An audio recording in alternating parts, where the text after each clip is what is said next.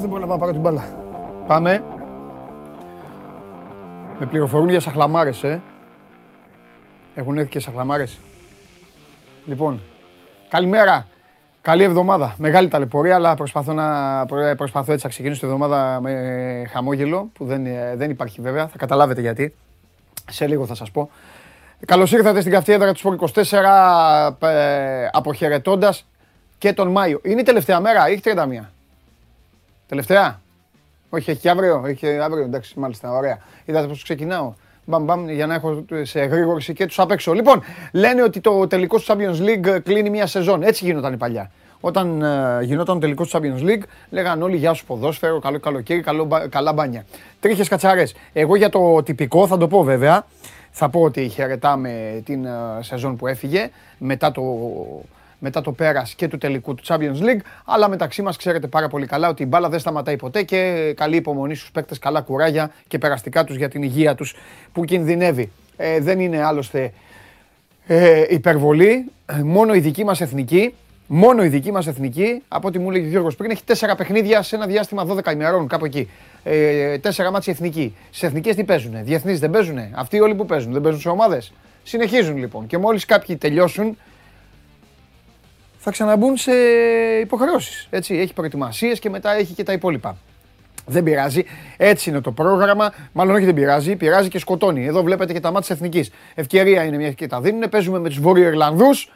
Ε, πάμε στο Κόσοβο και μετά έχουμε δύο μάτς εδώ με την uh, Κύπρο και το Κόσοβο. Είναι τα μάτς για το Nations uh, League. Είμαστε στο δεύτερο ε, group, στην τρίτη κατηγορία. Τέλος πάντων.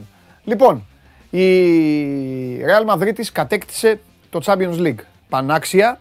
Ε, αξίζουν, αξίζει ένα πολύ μεγάλο χειροκρότημα. Είχα πει πριν κάνα, πριν κάνα είκοσι ημέρο ότι θα ήθελα, ε, αν δεν είχα τι άλλο να κάνω, να στέκομαι όρθιος και να χειροκροτώ για καμιά ώρα τον ε, φοβερό και τρομερό Κάρλο Αντζελότη, τον Καρλίτο και τους ε, ποδοσφαιριστές του. Ε, μια ομάδα που δεν γέμισε το μάτι στην ε, διοργάνωση αρχικά, δεν ήταν στα πρώτα φαβορί όταν ξεκίναγε η διοργάνωση, άλλωστε όταν αρχίζει αυτή η διοργάνωση τα μεγάλα φαβορί πλέον είναι δύο, η Παρίσι Ζερμέν και η Manchester City και από εκεί και πέρα περιμένετε τι θα πούν για τους υπόλοιπους.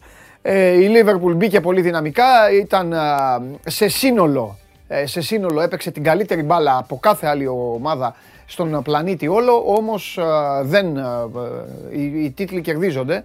Ε, η Liverpool έπαιξε, η Real κέρδισε, ε, η Liverpool είναι η μοναδική ομάδα ε, που πέτυχε κάτι συγκλονιστικό. Α, αν καθίσετε λίγο να το καλοσκεφτείτε, όσοι ασχολείστε κανονικά, όσοι, όσοι ξέρετε δηλαδή και ασχολείστε, Ε, έπαιξε όλα τα μάτς. Ό,τι παιχνίδι μπορούσε να το, να το δώσει, το έδωσε. Τα εξάντλησε όλα. Δεν της έμεινε τίποτα.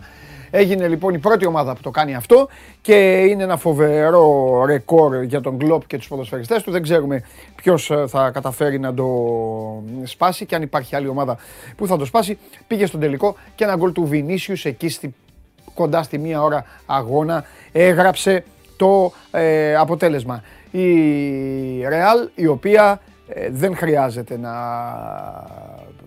να λέμε πολλά. Η Real Madrid της, έχω πει πάρα πολλές φορές, όσοι είστε πιστοί σε αυτή την εκπομπή και δεν πέφτετε με αλεξίπτωτο, ε, η Real Madrid της είναι το μεγαλύτερο κλαμπ του πλανήτη. Η φανέλα της Real Madrid της είναι η πιο βαριά φανέλα που υπάρχει στον κόσμο και η φετινή Real Madrid στο Champions League πέταξε έξω την Paris Saint-Germain και σκότωσε και τις τρεις αγγλικές ομάδες. Ε, τι άλλο, ποιος θα το πάρει το Champions League μετά, εγώ? Αυτά έκανε όλα αυτά. Μπράβο της και μαγιά της σε ένα κλαμπ το οποίο ε, έχει και έχει πολλούς haters, έχει και ανθρώπους που, το, που δεν το χωνεύουν, άγνωστο γιατί. Καταλαβαίνω κάποιους που είστε της γενιάς ε, Μπαρτσελονό, Τρίμπλες, Μέση, Γκουαρδιόλα και όλα αυτά, αλλά η Real Madrid της είναι η Real Madrid της. Ε, αυτό είναι το, το, το καλό σκέλος της ιστορίας. Τώρα θα καθίσω όμως, γιατί εδώ δεν έχω έρθει μόνο για να τα πω τα πράγματα ε, όμορφα και για να πω τα πράγματα ε,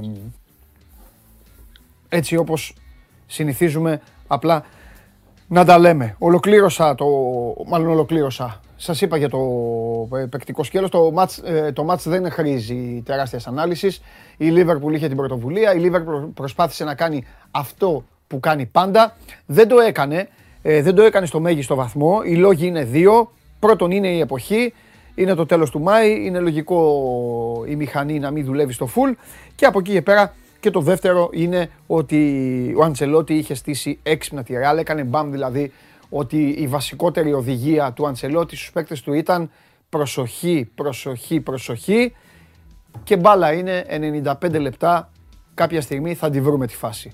Έτσι και έγινε, δεν βρήκε μία φάση η Ρεάλ, δύο-τρεις βρήκε οι ίδιες, η στη μία ήταν αρκετό για να βάλει το γκολ, ένα γκολ που ενδεχομένως να το άξιζε και η Λίβερπουλ να το βάλει στο πρώτο ημίχρονο, απλά δεν τα κατάφερε και έτσι μείναμε με, εμείς οι, οι θερμοί οπαδοί της μείναμε με την uh, χαρά η οποία ήταν ζωγραφισμένη και στο πρόσωπο όλων. Άλλωστε, χθες η Λίβερπουλ έκανε κάτι το μοναδικό, δεν ξέρω αν το γνωρίζετε, έκανε κάτι το πρωτοφανές.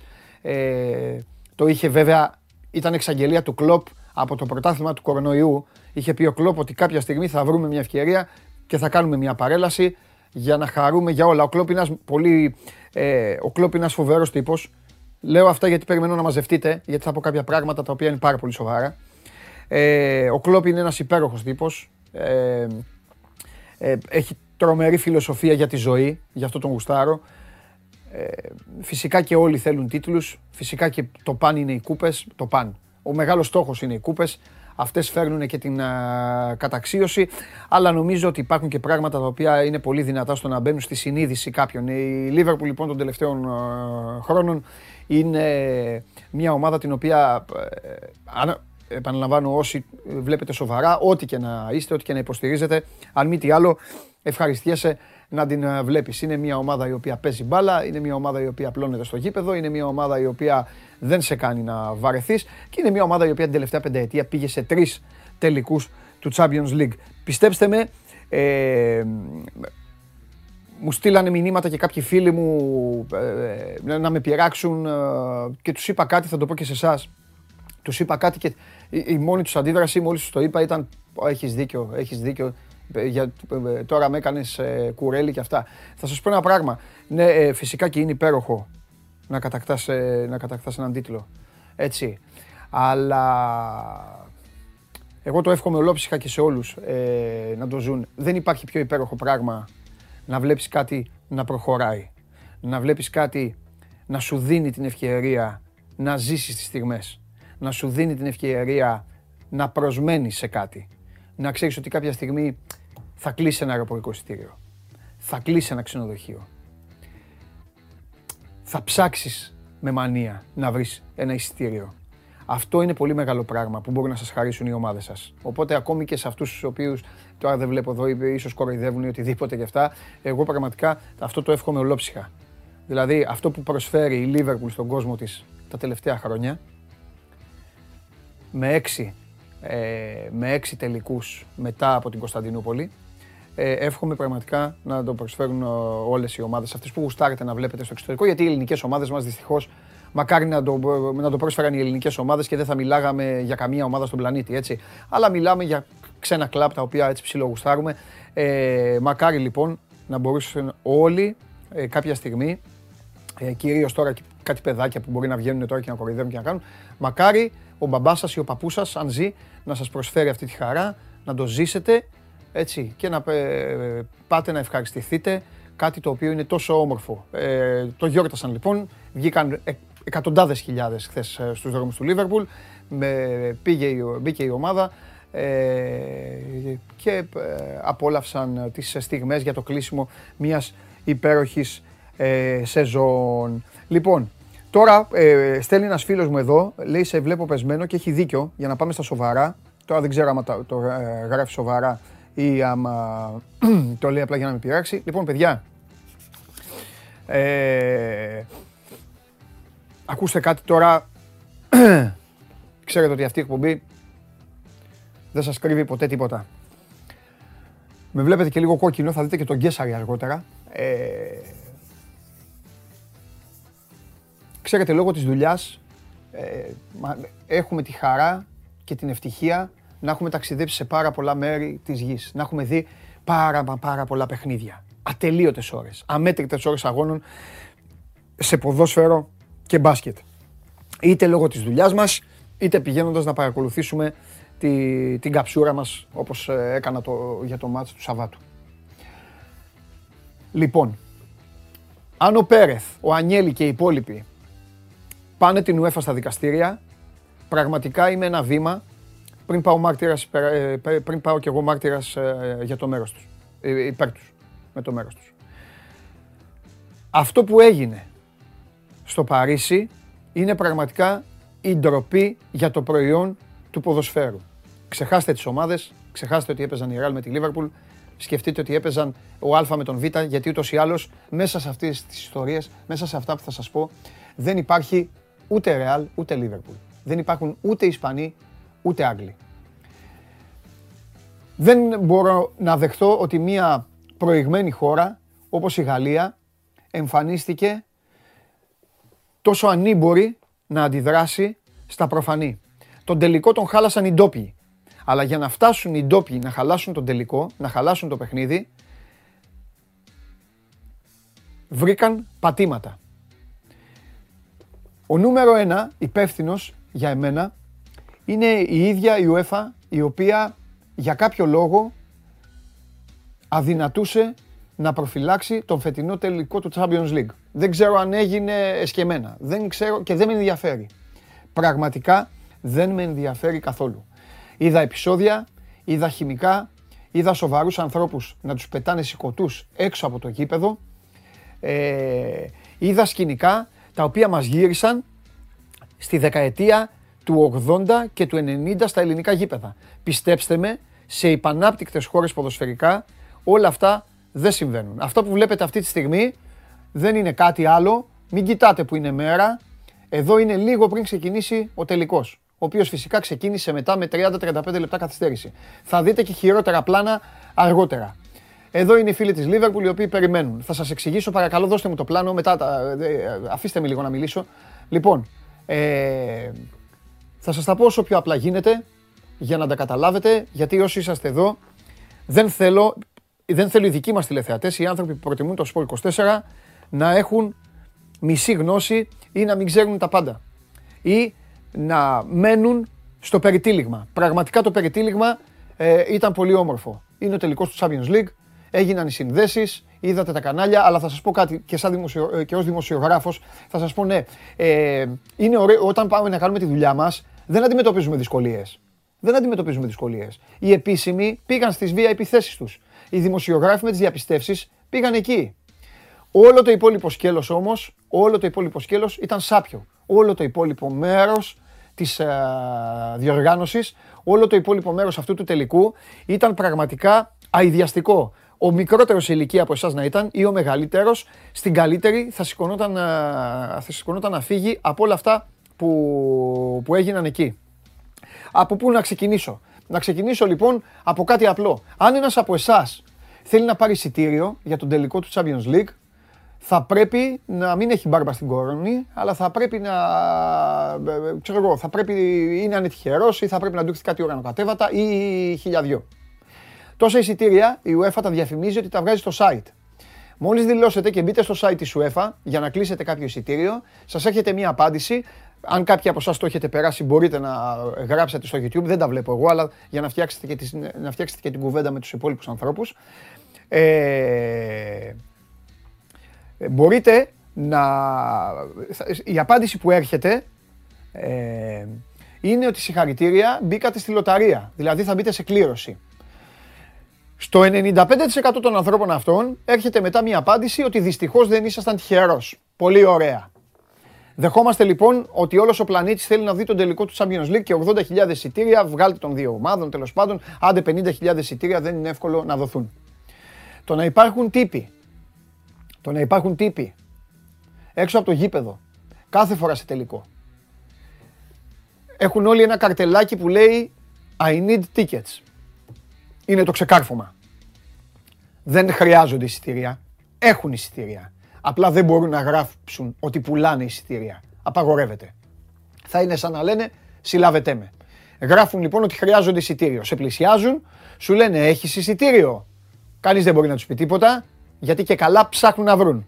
Εσύ τους απαντάς, ναι έχω, οκ, okay, και δεν σου μιλάνε. Αν τους πεις δεν έχω εισιτήριο, κατευθείαν σου λένε θέλεις. Και από εκεί και πέρα ξεκινάει το πανηγύρι των τρελών. Η UEFA λοιπόν θα πρέπει να δώσει κάποιες απαντήσεις μαζί και με, το, με, με τους ε, υπεύθυνους της ε, διοργάνωσης. Θα μου πείτε σε όλες τις χώρες γίνονται. Ναι, αλλά ε, αυτό ε, ήταν ξεφτύλα. Το Σάββατο ξεφτυλίστηκε. Ξεφτυλίστηκε, ξεχύλισε όλο το καζάνι. Λοιπόν, οι απαντήσεις είναι περισσότεροι από αυτούς, κάποιοι μάλλον, οι μισοί έχουν πλαστά εισιτήρια. Οκ. Okay. Αν την πατήσεις, την πάτησες. Την πάτησε πολλοί κόσμος, δεν πρόσεξε, έδωσαν χιλιάδες ευρώ. Μιλάμε για τιμές πάνω από δύο χιλιάδες ευρώ. Ξεκινάνε τα εισιτήρια. Έτσι. Ε, κάποιοι όμως έχουν κανονικά εισιτήρια, χρησιμοποιώντας το application της UEFA.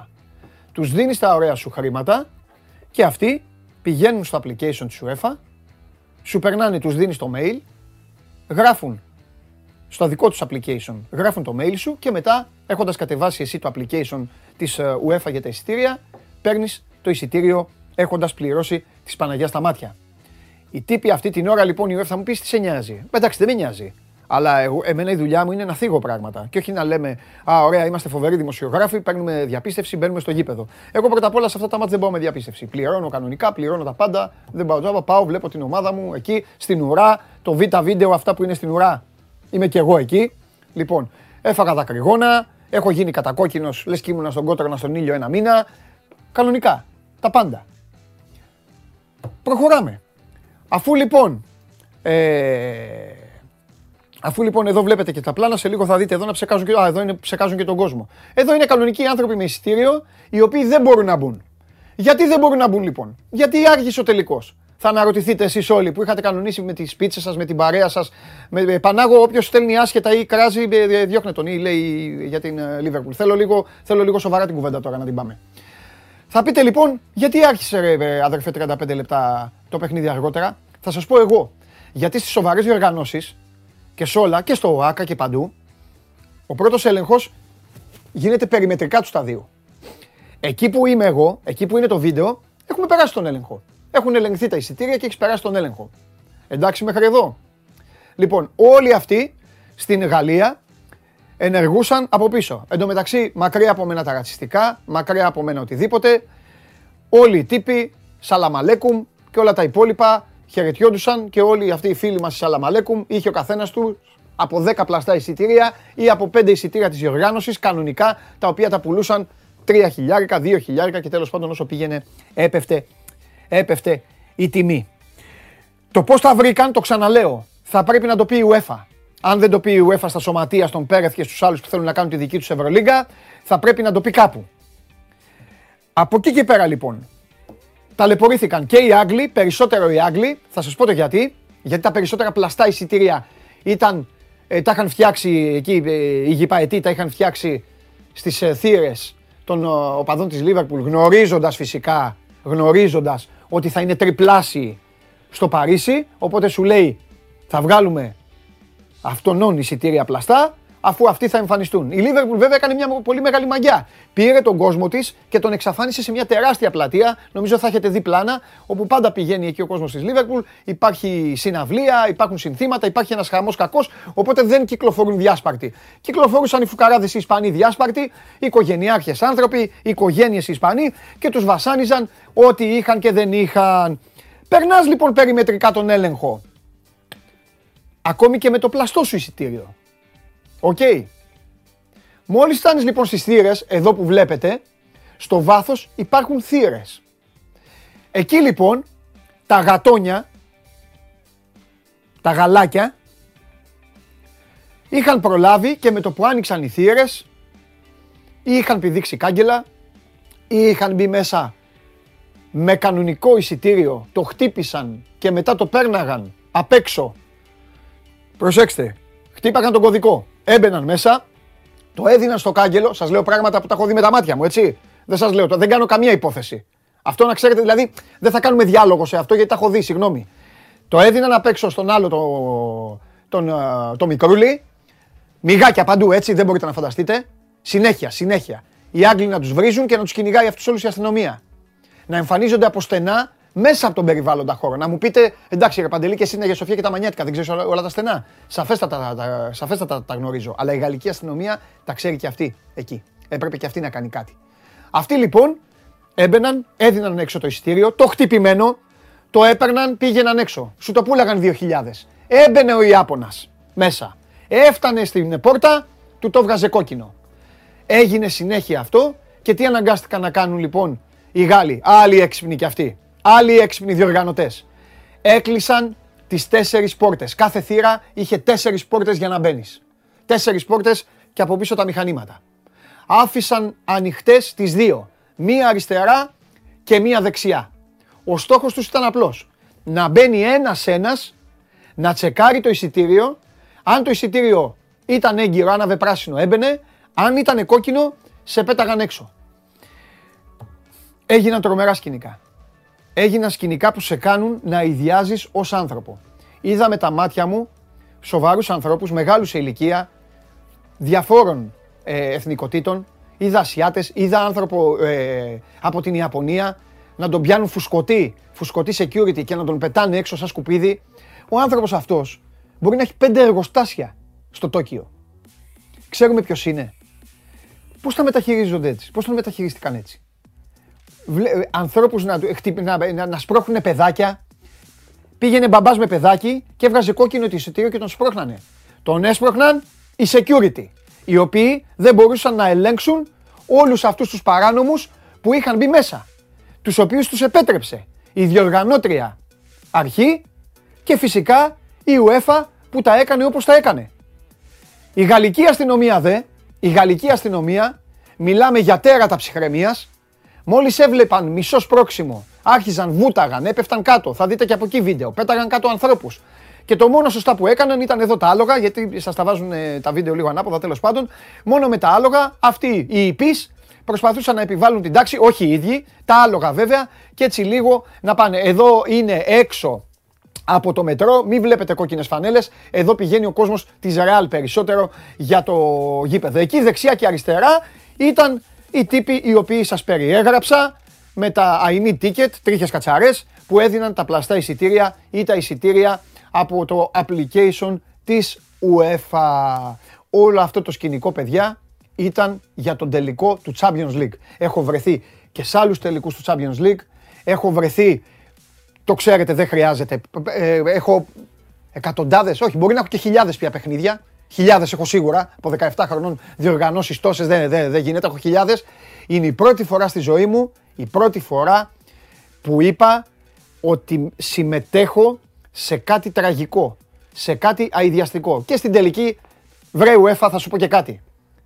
Ένα τελικό Champions League έχεις να διοργανώσεις.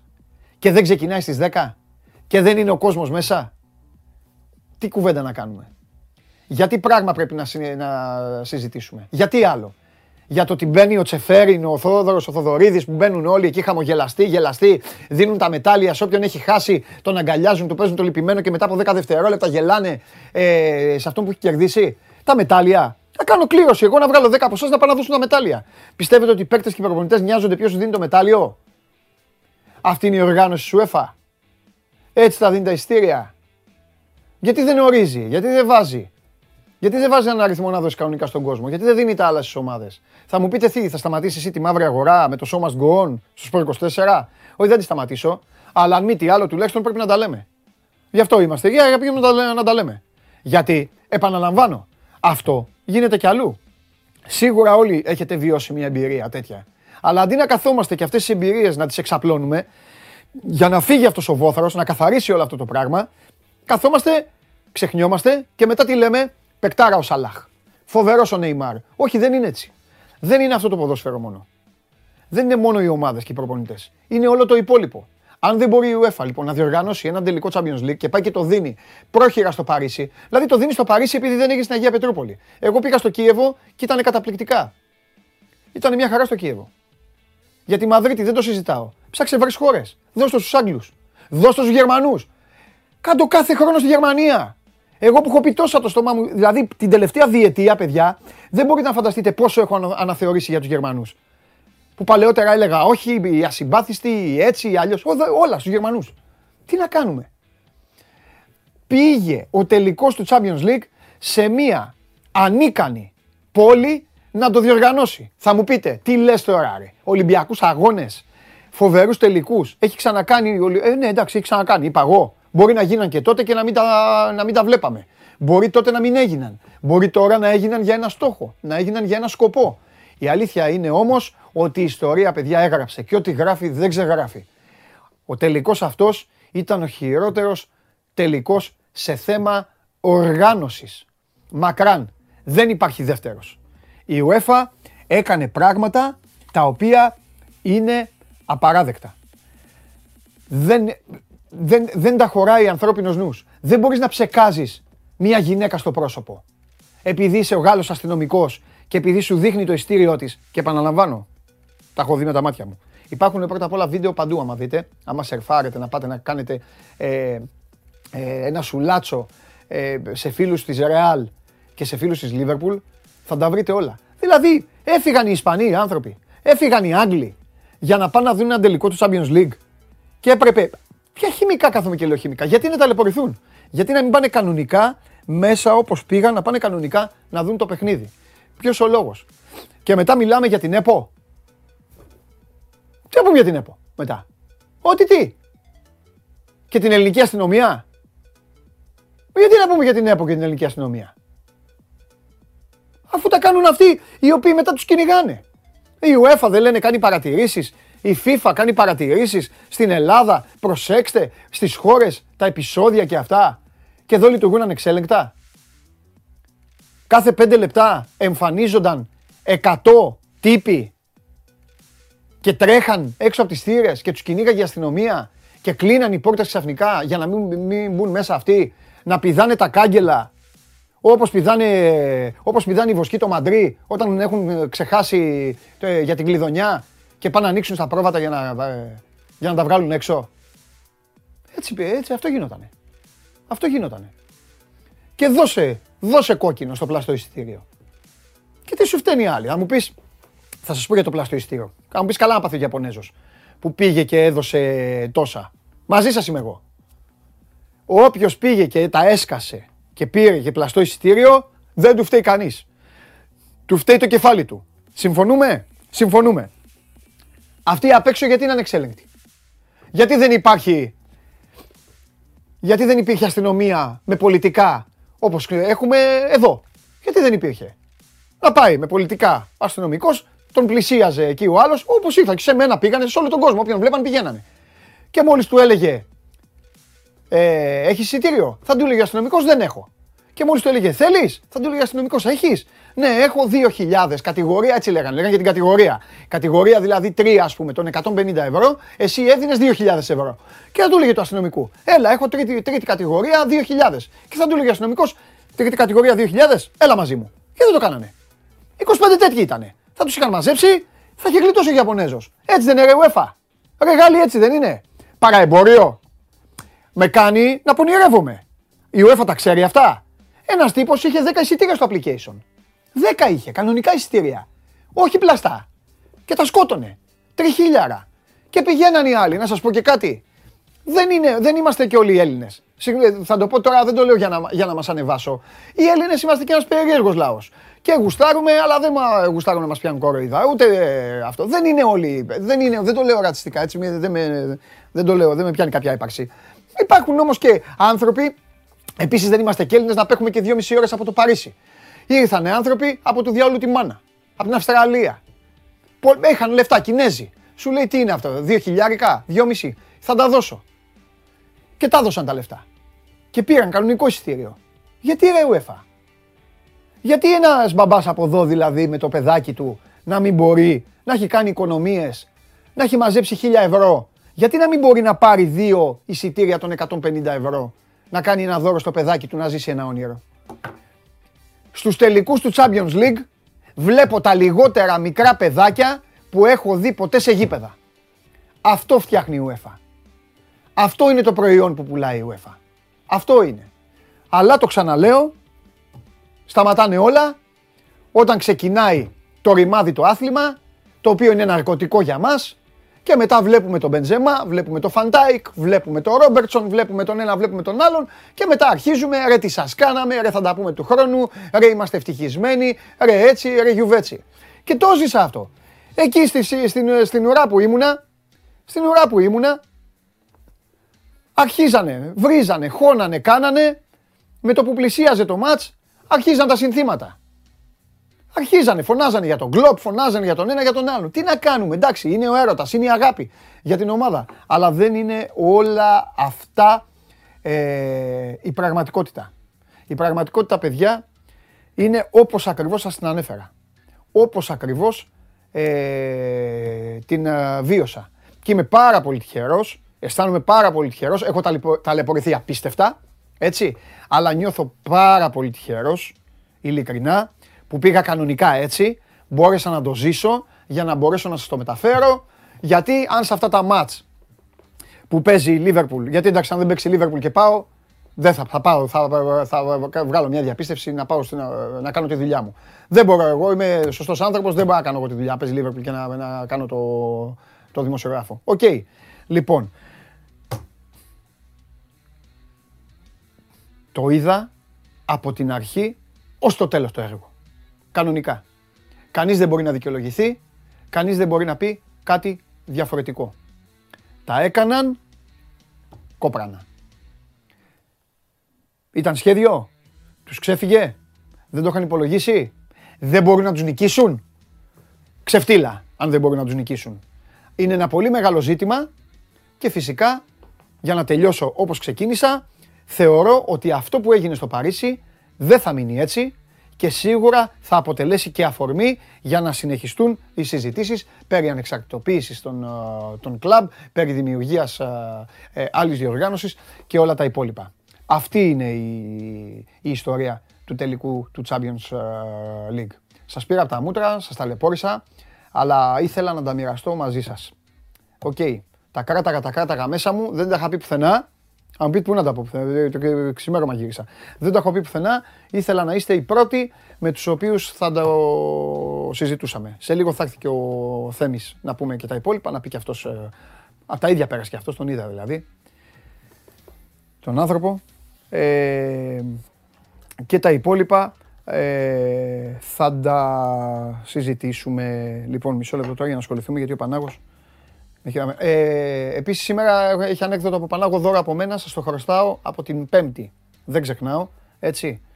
Λοιπόν, πού πάμε τώρα, πάμε λίγο... Ελάτε, έχουν θέματα οι ομάδες σας, εντάξει έγινε ο τελικός του Champions League, τα είπαμε.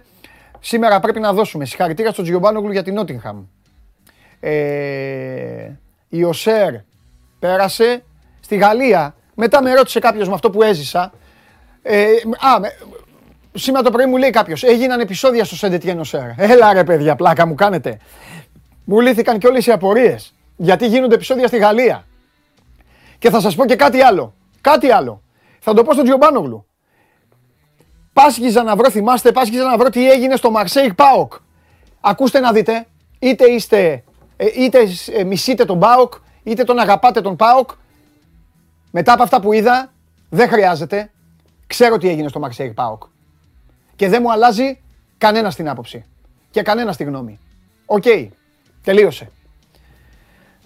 Χωρίς να δικαιολογώ τους Έλληνες, χωρίς να δικαιολογώ το δικό μας κόσμο και τα δικά μας καλόπαιδα στην Ελλάδα, ανεξαρτήτως ομάδων, εντάξει, κατάλαβα. Όπως καταλαβαίνω και γιατί γίνονται στη Γαλλία όλα αυτά που γίνονται. Έχω, έχω άποψη ε, ολοκληρωμένη πλέον. Λοιπόν...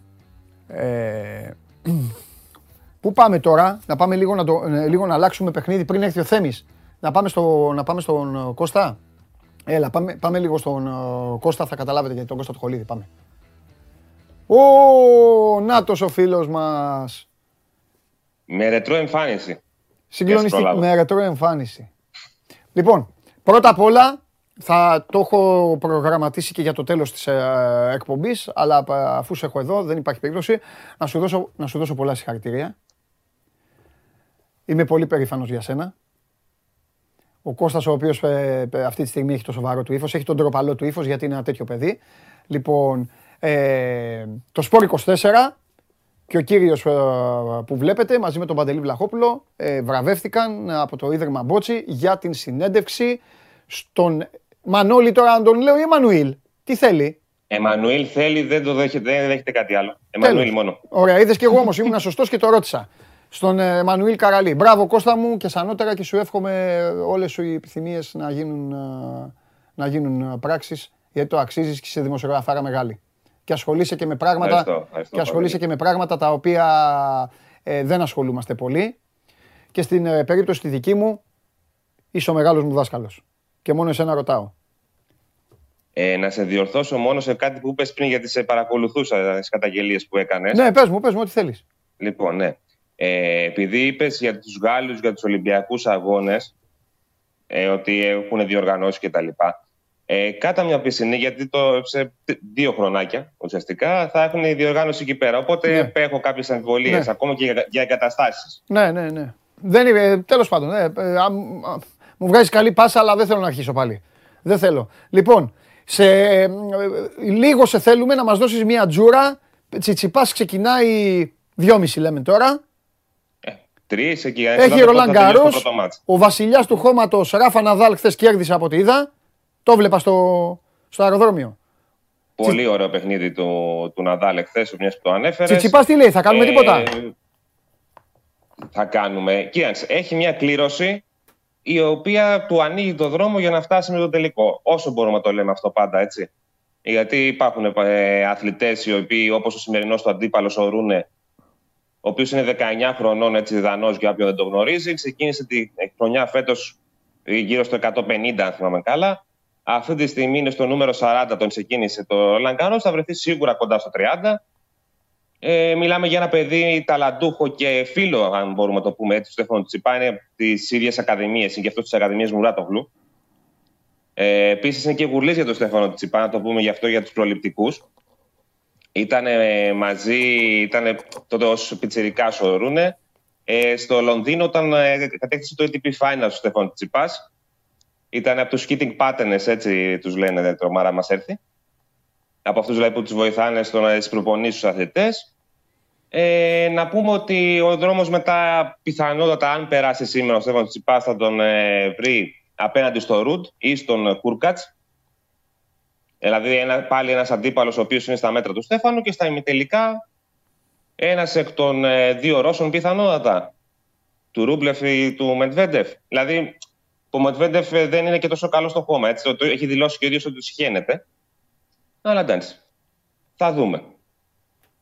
Μάλιστα. Δηλαδή, ουσιαστικά ο δρόμος του είναι βατός ε, εκατό τοις εκατό. Όσο μπορούμε να το πούμε αυτό το πράγμα. Ναι. Τώρα για το τελικό, τε, άμα φτάσουμε μέχρι εκεί, ε, ε, θα τον περιμένει κάποιος μεγάλος. Καλά, εντάξει. Α, καλά στάση. Στα άλλα δύο. Αστάση, Κα, και... είναι, ήταν τυχερός από την κλήρωση ούτως ή άλλως, γιατί όλοι οι καλοί έχουν πάει στο πάνω κομμάτι. Έτσι. Ναι. Δηλαδή, ο ένας προημιτελικός είναι Ναδάλ Τζόκοβιτς και ο άλλος είναι στην πάνω μεριά. Έτσι. Και ο άλλος είναι ο Σβέρεφ μαζί με τον ε, Αλκαράθ. Οπότε, όπως καταλαβαίνεις, θα, θα σφαχτούν μεταξύ τους αυτοί όλοι εκεί πάνω. Ναι, μάλιστα. Φιλιά, τα λέμε. Καλή συνέχεια, Παντελή. Φιλιά, φιλιά, φιλιά. Γιατί έχουν κολλήσει με το πέντε εργοστάσια που είπα για τον Ιάπωνα, ρε. Ρε, σε, σε, σε τι μιλάω, ρε, σε ανθρώπους μιλάω ή που να είναι. Σας είπα, πιάναν οι μπράβοι έναν άνθρωπο Ιάπωνα και τον πέταξαν μπροστά μου, τον σήκωσαν και τον πέταξαν. Και λέω, μπορεί να έχει πέντε εργοστάσια ο τύπος, μπορεί να μην είναι κανένας ε, ε, τέτοιο. Που τι, δεν καταλαβαίνετε, ρε. Και, τι μιλάω. Τι κάθομαι εγώ φταίω, τέλος πάντων. Πού είναι ο Θέμης? Έχει έρθει?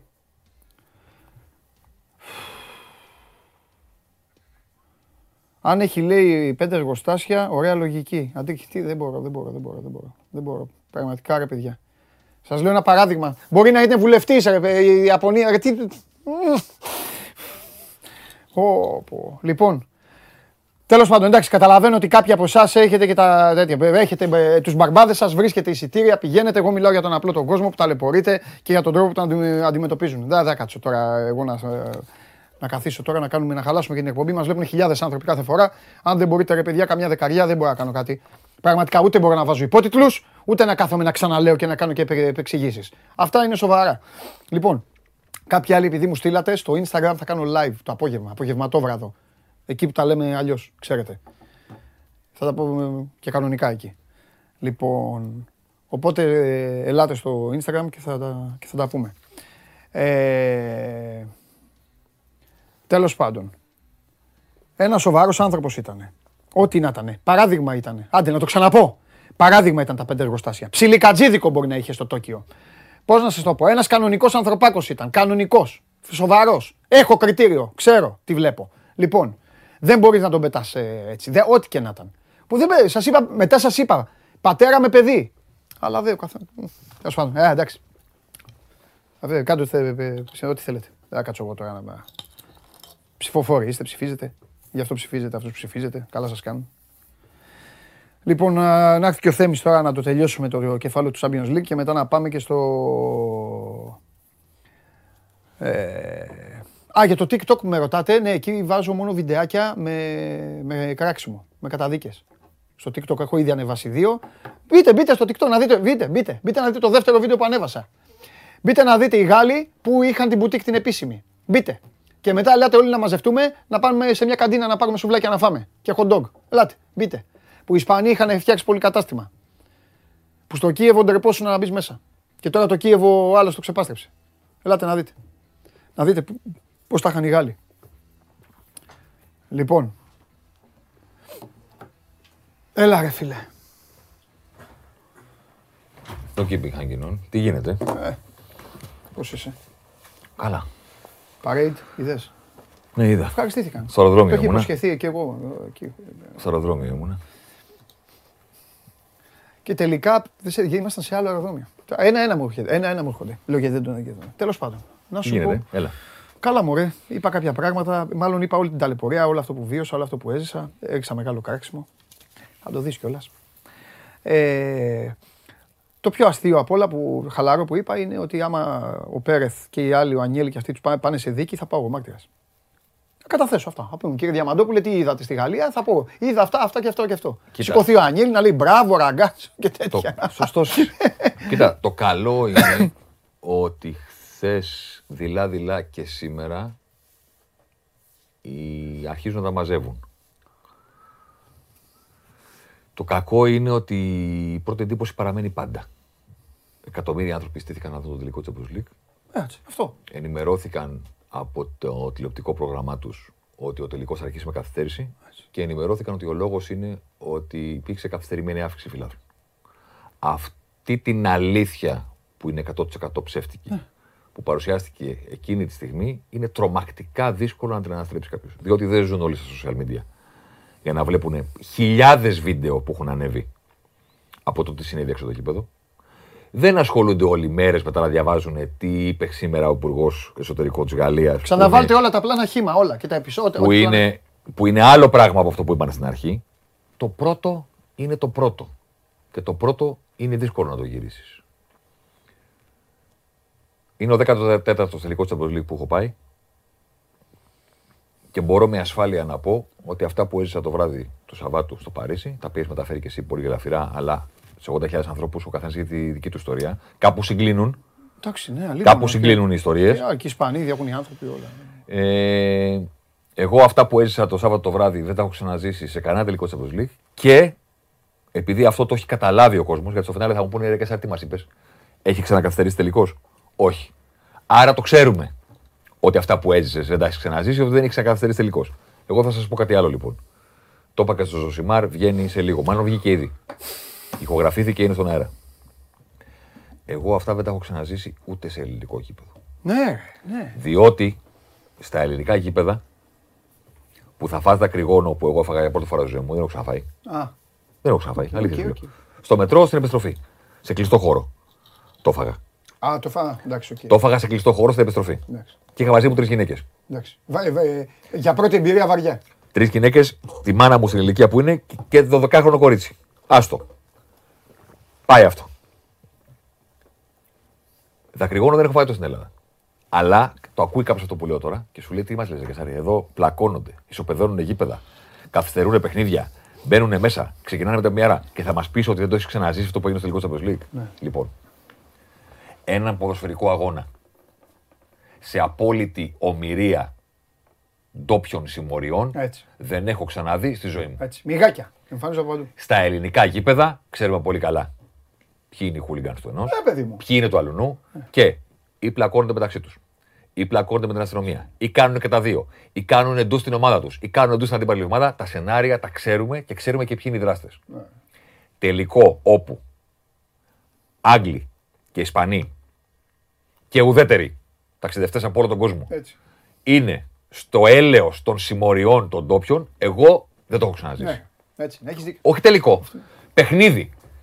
Φανταστείτε να πάτε. Τι να σας πω τώρα. Δεν θέλω να πω μια πόλη της Ελλάδας, γιατί θα νομίζουν υποκατάληψη. Μία, διαλέξτε μια οποιαδήποτε πόλη της Ελλάδας.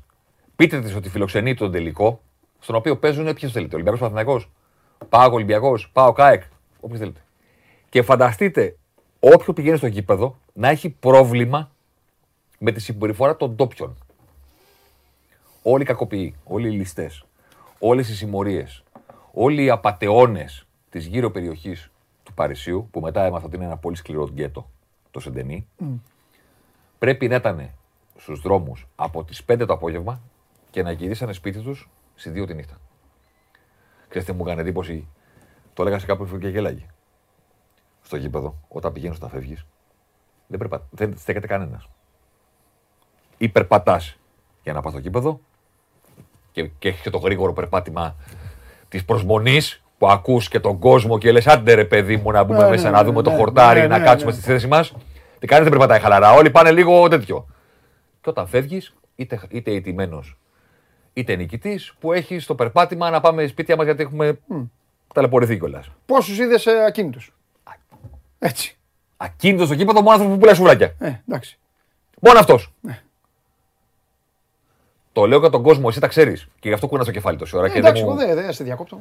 Τα είπα. Παιδιά, σε αυτό που βλέπετε τώρα, αριστερά-δεξιά, χιλιάδες, όχι δέκα, όχι εκατό. Χιλιάδες. Με κάτι μπλούζες της Παρί και καλά, ναι. τέτοιο, κάτι μπλούζες της Ρεάλ, ότι και καλά είμαστε Ρεάλ. Και εκεί στα κενά τους κυνηγάγανε και κάθε πέντε λεπτά εμφανίζονταν άλλοι. Κάτι μπλούζες της Λίβερπουλ και καλά είμαστε Λίβερπουλ. Για να μπορούν να πουλάνε. Και το τελευταίο κόλπο το οποίο είναι καινούριο, δεν το ήξερα εγώ, είναι καινούριο. Πάρα πολλοί κόσμος. Πολλοί έχετε δει πλανά που είναι οπαδοί που δείχνουν τα εισιτήριά τους και λένε αφήστε μας να περάσουμε, έχουμε εισιτήριο. Αυτοί είναι που πήραν τα εισιτήριά τους από τις ομάδες, τη Real και τη Liverpool, και τα πήρανε σε χαρτί. Υπάρχει πάρα πολλοί κόσμος που το εισιτήριο το είχε. Application, τα είπα. Εδώ. Είχαν application οι μάγκες. Πηγαίναν τα λαμόγια στην ουρά, χωρίς εισιτήριο, κάθονταν δίπλα σου. Πήγαινες εσύ. Την ώρα που πλησιάζει η ώρα στην ουρά, τι κάνεις. Τελευταία στιγμή θα το βγάλεις στο κινητό του τσέπη. Όχι, βέβαια. Κάνεις εδώ, το ανοίγεις, ανοίγεις το application. Εμφανίζει το κινητό, να είσαι έτοιμος. Ναι, ναι, ναι. Βγάζει και την ταυτότητα. Πηγαίναν αυτοί από δίπλα, κάνανε έτσι με το κινητό, κρακ, το τραβάναν φωτογραφία. Τέλος. Παίρνανε τον barcode και μετά πήγαινε ο κόσμος να μπει μέσα και του λέγανε έχεις περάσει. Έτσι ακριβώς. Ποιος έχει περάσει. Τους πετάγαν έξω, αυτό είπα. Σηκώναν ανθρώπους σοβαρούς. Εγώ είδα πατέρα με παιδάκι και το σπρώχνανε να σκοθεί να φύγει. Έναν Ιάπωνα τον πήγαν έτσι και τον πετάξαν. Τα είπα πριν. Δεν σου λέω πόσο κάνει το εισιτήριο. Δεν λέμε αυτό. Άστο αυτό, αυτό είναι άλλο. Δεν λέμε αυτό. Ναι, ναι. Ή πόσο κάνει το ταξίδι. Από τη Μαδρίτη, από το Λίβερπουλ, ναι. από την Αθήνα, ναι, από... από πουδήποτε. Και να σου λένε δεν περνάει γιατί το έχει ναι. πάρει ο ληστής. Ναι. Ο τελικός είχε προγραμματισμένη ώρα έναρξης, ναι. εννιά η ώρα τοπική. Στις εννιά παρά τέταρτο πήγα να πάρω κάτι νερά να προσφέρω στον κόσμο. Όχι γιατί τους λέω, σας μάθετε, δεν σηκώνομαι. Ό,τι θέλετε τώρα πείτε μου, να πάω να στηθώ στην ώρα, να ταλαιπωρηθώ, να σας φέρω νερά, αναψυκτικά, popcorn, τι θέλετε. Πάω, γυρίζω, δεν μπορώ να περάσω. Είναι οι σκάλες, έχουν εκατόν πενήντα άτομα. Και λέω, αυτή τι είναι εδώ πέρα. Και με το που γίνεται η σέντρα, οι καθυστερημένοι, εμφανίζονται κάτι security, κάτι... Ναι, ναι, ναι. Με κάτι εδώ ναι, μικρόφωνα ναι. μιλάνε μεταξύ τους. Ναι. Το εισιτήριό σας κάναν έτσι φωτογραφία. Του λέω το application να δω. Μα αυτό και τα... Και έτσι. Και στο ημίχρονο ξαναμπήκανε ρε φίλε. Ναι ρε. Μα ξέρουν, εντάξει. Ναι. Πώς ξανακαιμήσανε οι σκάλες στο ημίχρονο. Αφού τα ξέρουν. Εγώ νόμιζα ότι τελείωσε αυτό. Λαγούμια από κάτω, ξέρετε τι ψάχνεις να βρεις. Ρε παιδί μου, μπαίνανε από στενάκια, βγαίνανε, ανοίγανε πόρτες, Θέμη, ανοίγανε πόρτες. Θα σου πω κάτι.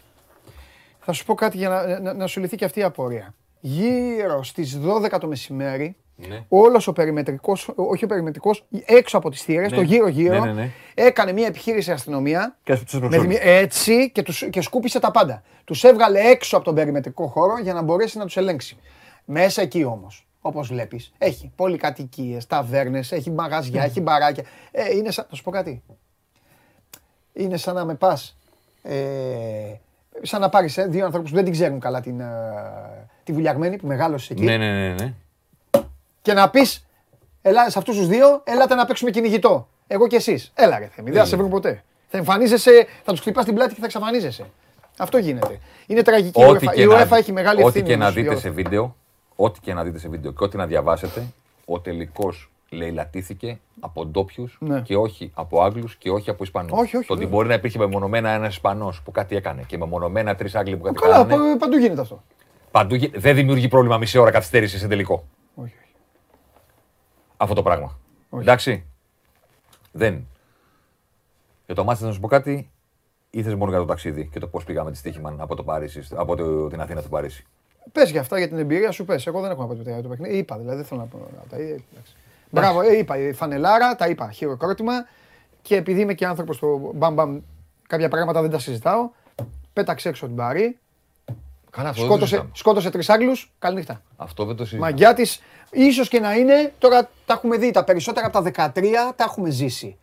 Ε, τώρα κάτι παλιά Ντι Στέφανο και αυτά δεν τα έχουμε ζήσει. Ίσως και να είναι και το πιο μάγικο της ιστορίας της. Μακράν. Σε θέμα, ναι. Μακράν. Εντάξει, δεν ξέρω τι το πρώτο της το πενήντα τόσο ξέρω εγώ τι ήταν. Μακράν. Αλλά Μακράν. Ίσως και να είναι το πιο μάγικο στην ιστορία της. Μακράν. Μαγιά της μεγάλη. Και είναι και τρομακτική μαγιά των Ισπανών που έχουν αυτό το δεκαεπτά δεκαεπτά σε τελικούς. Η Real έχει οκτώ στα οκτώ. Αλλά αυτό το δεκαεπτά δεκαεπτά που έχουν οι Ισπανοί απέναντι σε συλλόγους οποιασδήποτε άλλης χώρας. Σε ευρωπαϊκούς τελικούς, Champions League και Europa League, είναι μαγιά τους ότι το έχουν κάνει με όλα τα διαφορετικά στυλ ποδοσφαίρου και με όλες τις διαφορετικές ομάδες. Ναι. Δηλαδή δεν είναι ότι σε είκοσι χρόνια θα μας ρωτήσουν, καλά ρε φίλε, πώς κάνανε οι Ισπανοί δεκαεπτά συνεχόμενους συνεχόμενους τελικούς. Και θα πει κάποιος, η παντοδυναμία της Μπαρσελόνα του Γκουαρδιόλα. Πολύ ωραία. Η Ρεάλ του Ρονάλντο. Έλα όμως που το κάνουν με όλους τους τρόπους. Ναι. Δηλαδή η Ρεάλ το έκανε με τέσσερα στη Γιουβέντους, στα πέναλτι με την Ατλέτικο και σε ένα μάτς. Που το πήρε όπως το πήρε χθες. Δεν είναι ότι έχουμε αυτό και αν μας πετύχει το παίρνουμε. Η Σεβίλη, η Villarreal πέρυσι με τη, με τη United. Τελικά οι Ισπανοί έχουν βρει τον τρόπο να κερδίζουν τους τελικούς με όλους τους τρόπους. Ναι. Και είμαστε καλύτερη ομάδα στον πλανήτη, όπως ήταν η Μπαρσελόνα. Και έχουμε τον Ρονάλντο όπως ήταν η Ρεάλ. Τελικά τώρα ποιο, ποιο είναι το κλειδί, για πες μου. Ούτε, ο Μπεντζεμά δεν σούταρε. Τίποτα. Δεν έκανε σούτ. Λίγο καρλίτο για μένα. Ναι. Τους μετέφερε όλη αυτή την ψυχραιμία, λίγο μα, ιταλικό, μα ο Αντζε, λίγο ιταλικό στυλάκι. Ο Αντζελότη και ο Ζιντάν, το ίδιο πρόσωπο είναι. Ναι, ναι. Εντάξει, νομίζω, θα σου πω κάτι, πιστεύω να συμφωνείς. Νομίζω ότι ο Αντζελότη είναι περισσότερο προπονητής. Ναι, ρε, ο, ο Ζιζού είναι διαχειριστής. Ναι, είναι απλώς το, Αλλά, ε... ξέρε, το, το, το, το, το τραγούδι ναι, που λένε και η φωνή ναι, που ναι, τραγουδάνε ναι, στην, στην, στην ναι, ίδια οκτάβα ναι, ναι, ναι, ναι, είναι. Ναι, ναι. Και ο Ζιντάν σαν προπονητής Ιταλός είναι. Δεν είναι ούτε Γάλλος.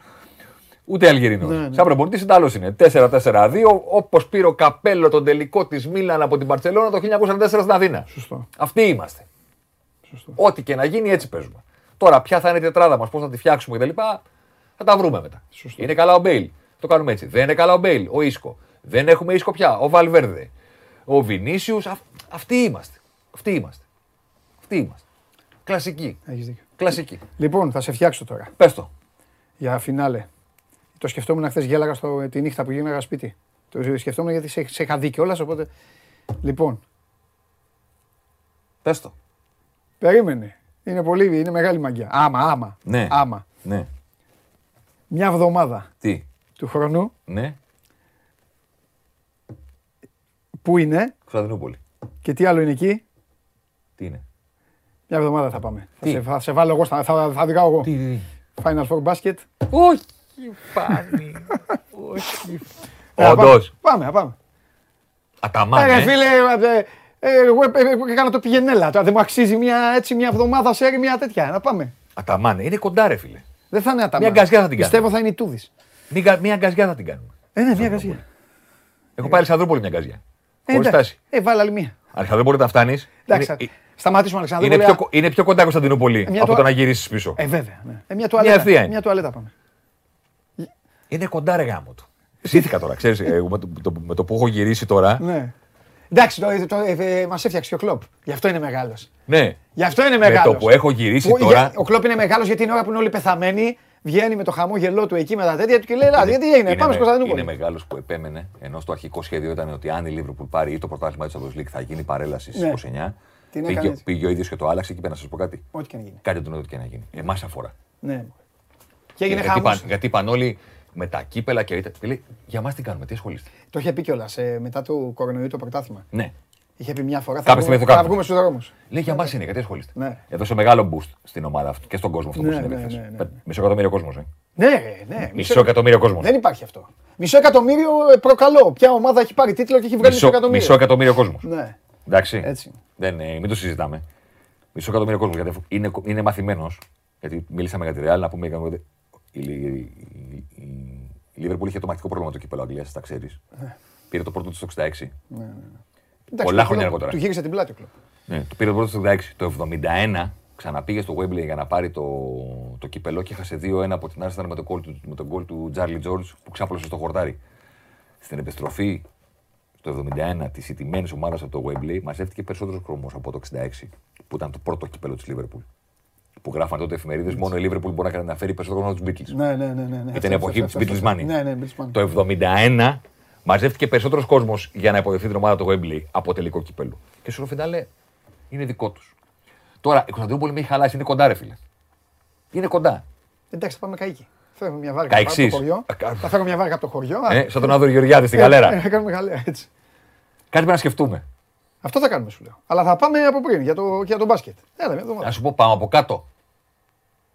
Πού κάτω, Κρητή. Ρε, να, πάρουμε τα, να πάρουμε το αεροπλάνο. Σαλάχ οικογένεια. Να πάρουμε το αεροπλάνο. Αιγυπτό. Να πάμε τα παράλια της Μικρασίας από πάνω. Α, να κατέβουμε κάτω. Να κατέβουμε κάτω. Κοσάνταση και πιο κάτω. Ναι, κατέ, και να ανέβουμε όλα τα παράλια. Έλα. Σμύρνη, αυτά. Πάμε. Ενίσχυση, τέτοια. Κεμπάπ και αυτά. Ναι. Μπακλαβαδάκια. Ε, πάμε. Ε, να κάνουμε μεγάλο το ταξίδι. Αλλά αντί να ανέβεις στην Ελλάδα, θα ανέβεις στην Τουρκία, ρε φίλε. Το ίδιο είναι. Θες να πάμε, ωραία, θες να πάμε Καλαμάτα, Ημάνι για να αισθανθείς απόσταση, για να ανεβαίνουμε. Είναι κοντά, ρε. Είναι κοντά, είναι κοντά. Είναι μια στάση. Είναι μια στάση. Θεσσαλονίκη. Θα κοιμηθούμε στην Καβάλα, στη Θεσσαλονίκη μετά μετά μια καζιά. Α βγούμε, ναι. Αυτό. Και μάλλον θα το έχεις πάει στο γήπεδο. Έχω πάει αν είναι τα αν είναι αυτό τα γένεια της που έκανε η Γαλατασαράι από μια προετοιμασία. Το Ολυμπιακό, το Ολυμπιακό στάδιο. Ναι, αλλά νομίζω ότι αυτό ήταν που ξεκίνησε τότε η Γαλατά που κάνει τα γένεια της. Όχι, όχι. Δεν μιλάω για το, το, το γήπεδο της Γαλατά, το κλουβί. Δεν ξέρω. Μιλάω τώρα για το μεγάλο. Τε, νομίζω ότι ήταν αυτό που κάνει η Εγγένεια. Πού είναι έξω. Στον διαόλου. Ναι, νομίζω το εγγενίασε η Γαλατά σε ένα φιλικό με. Κακό γήπεδο. Είναι γήπεδο γαστιβό. Περισσότερο από το Stade de France. Και το Stade de France έχει χώρο, αλλά πιο ποδοσφαιρικό. Το Κεμάλ Ατατούρκ είναι.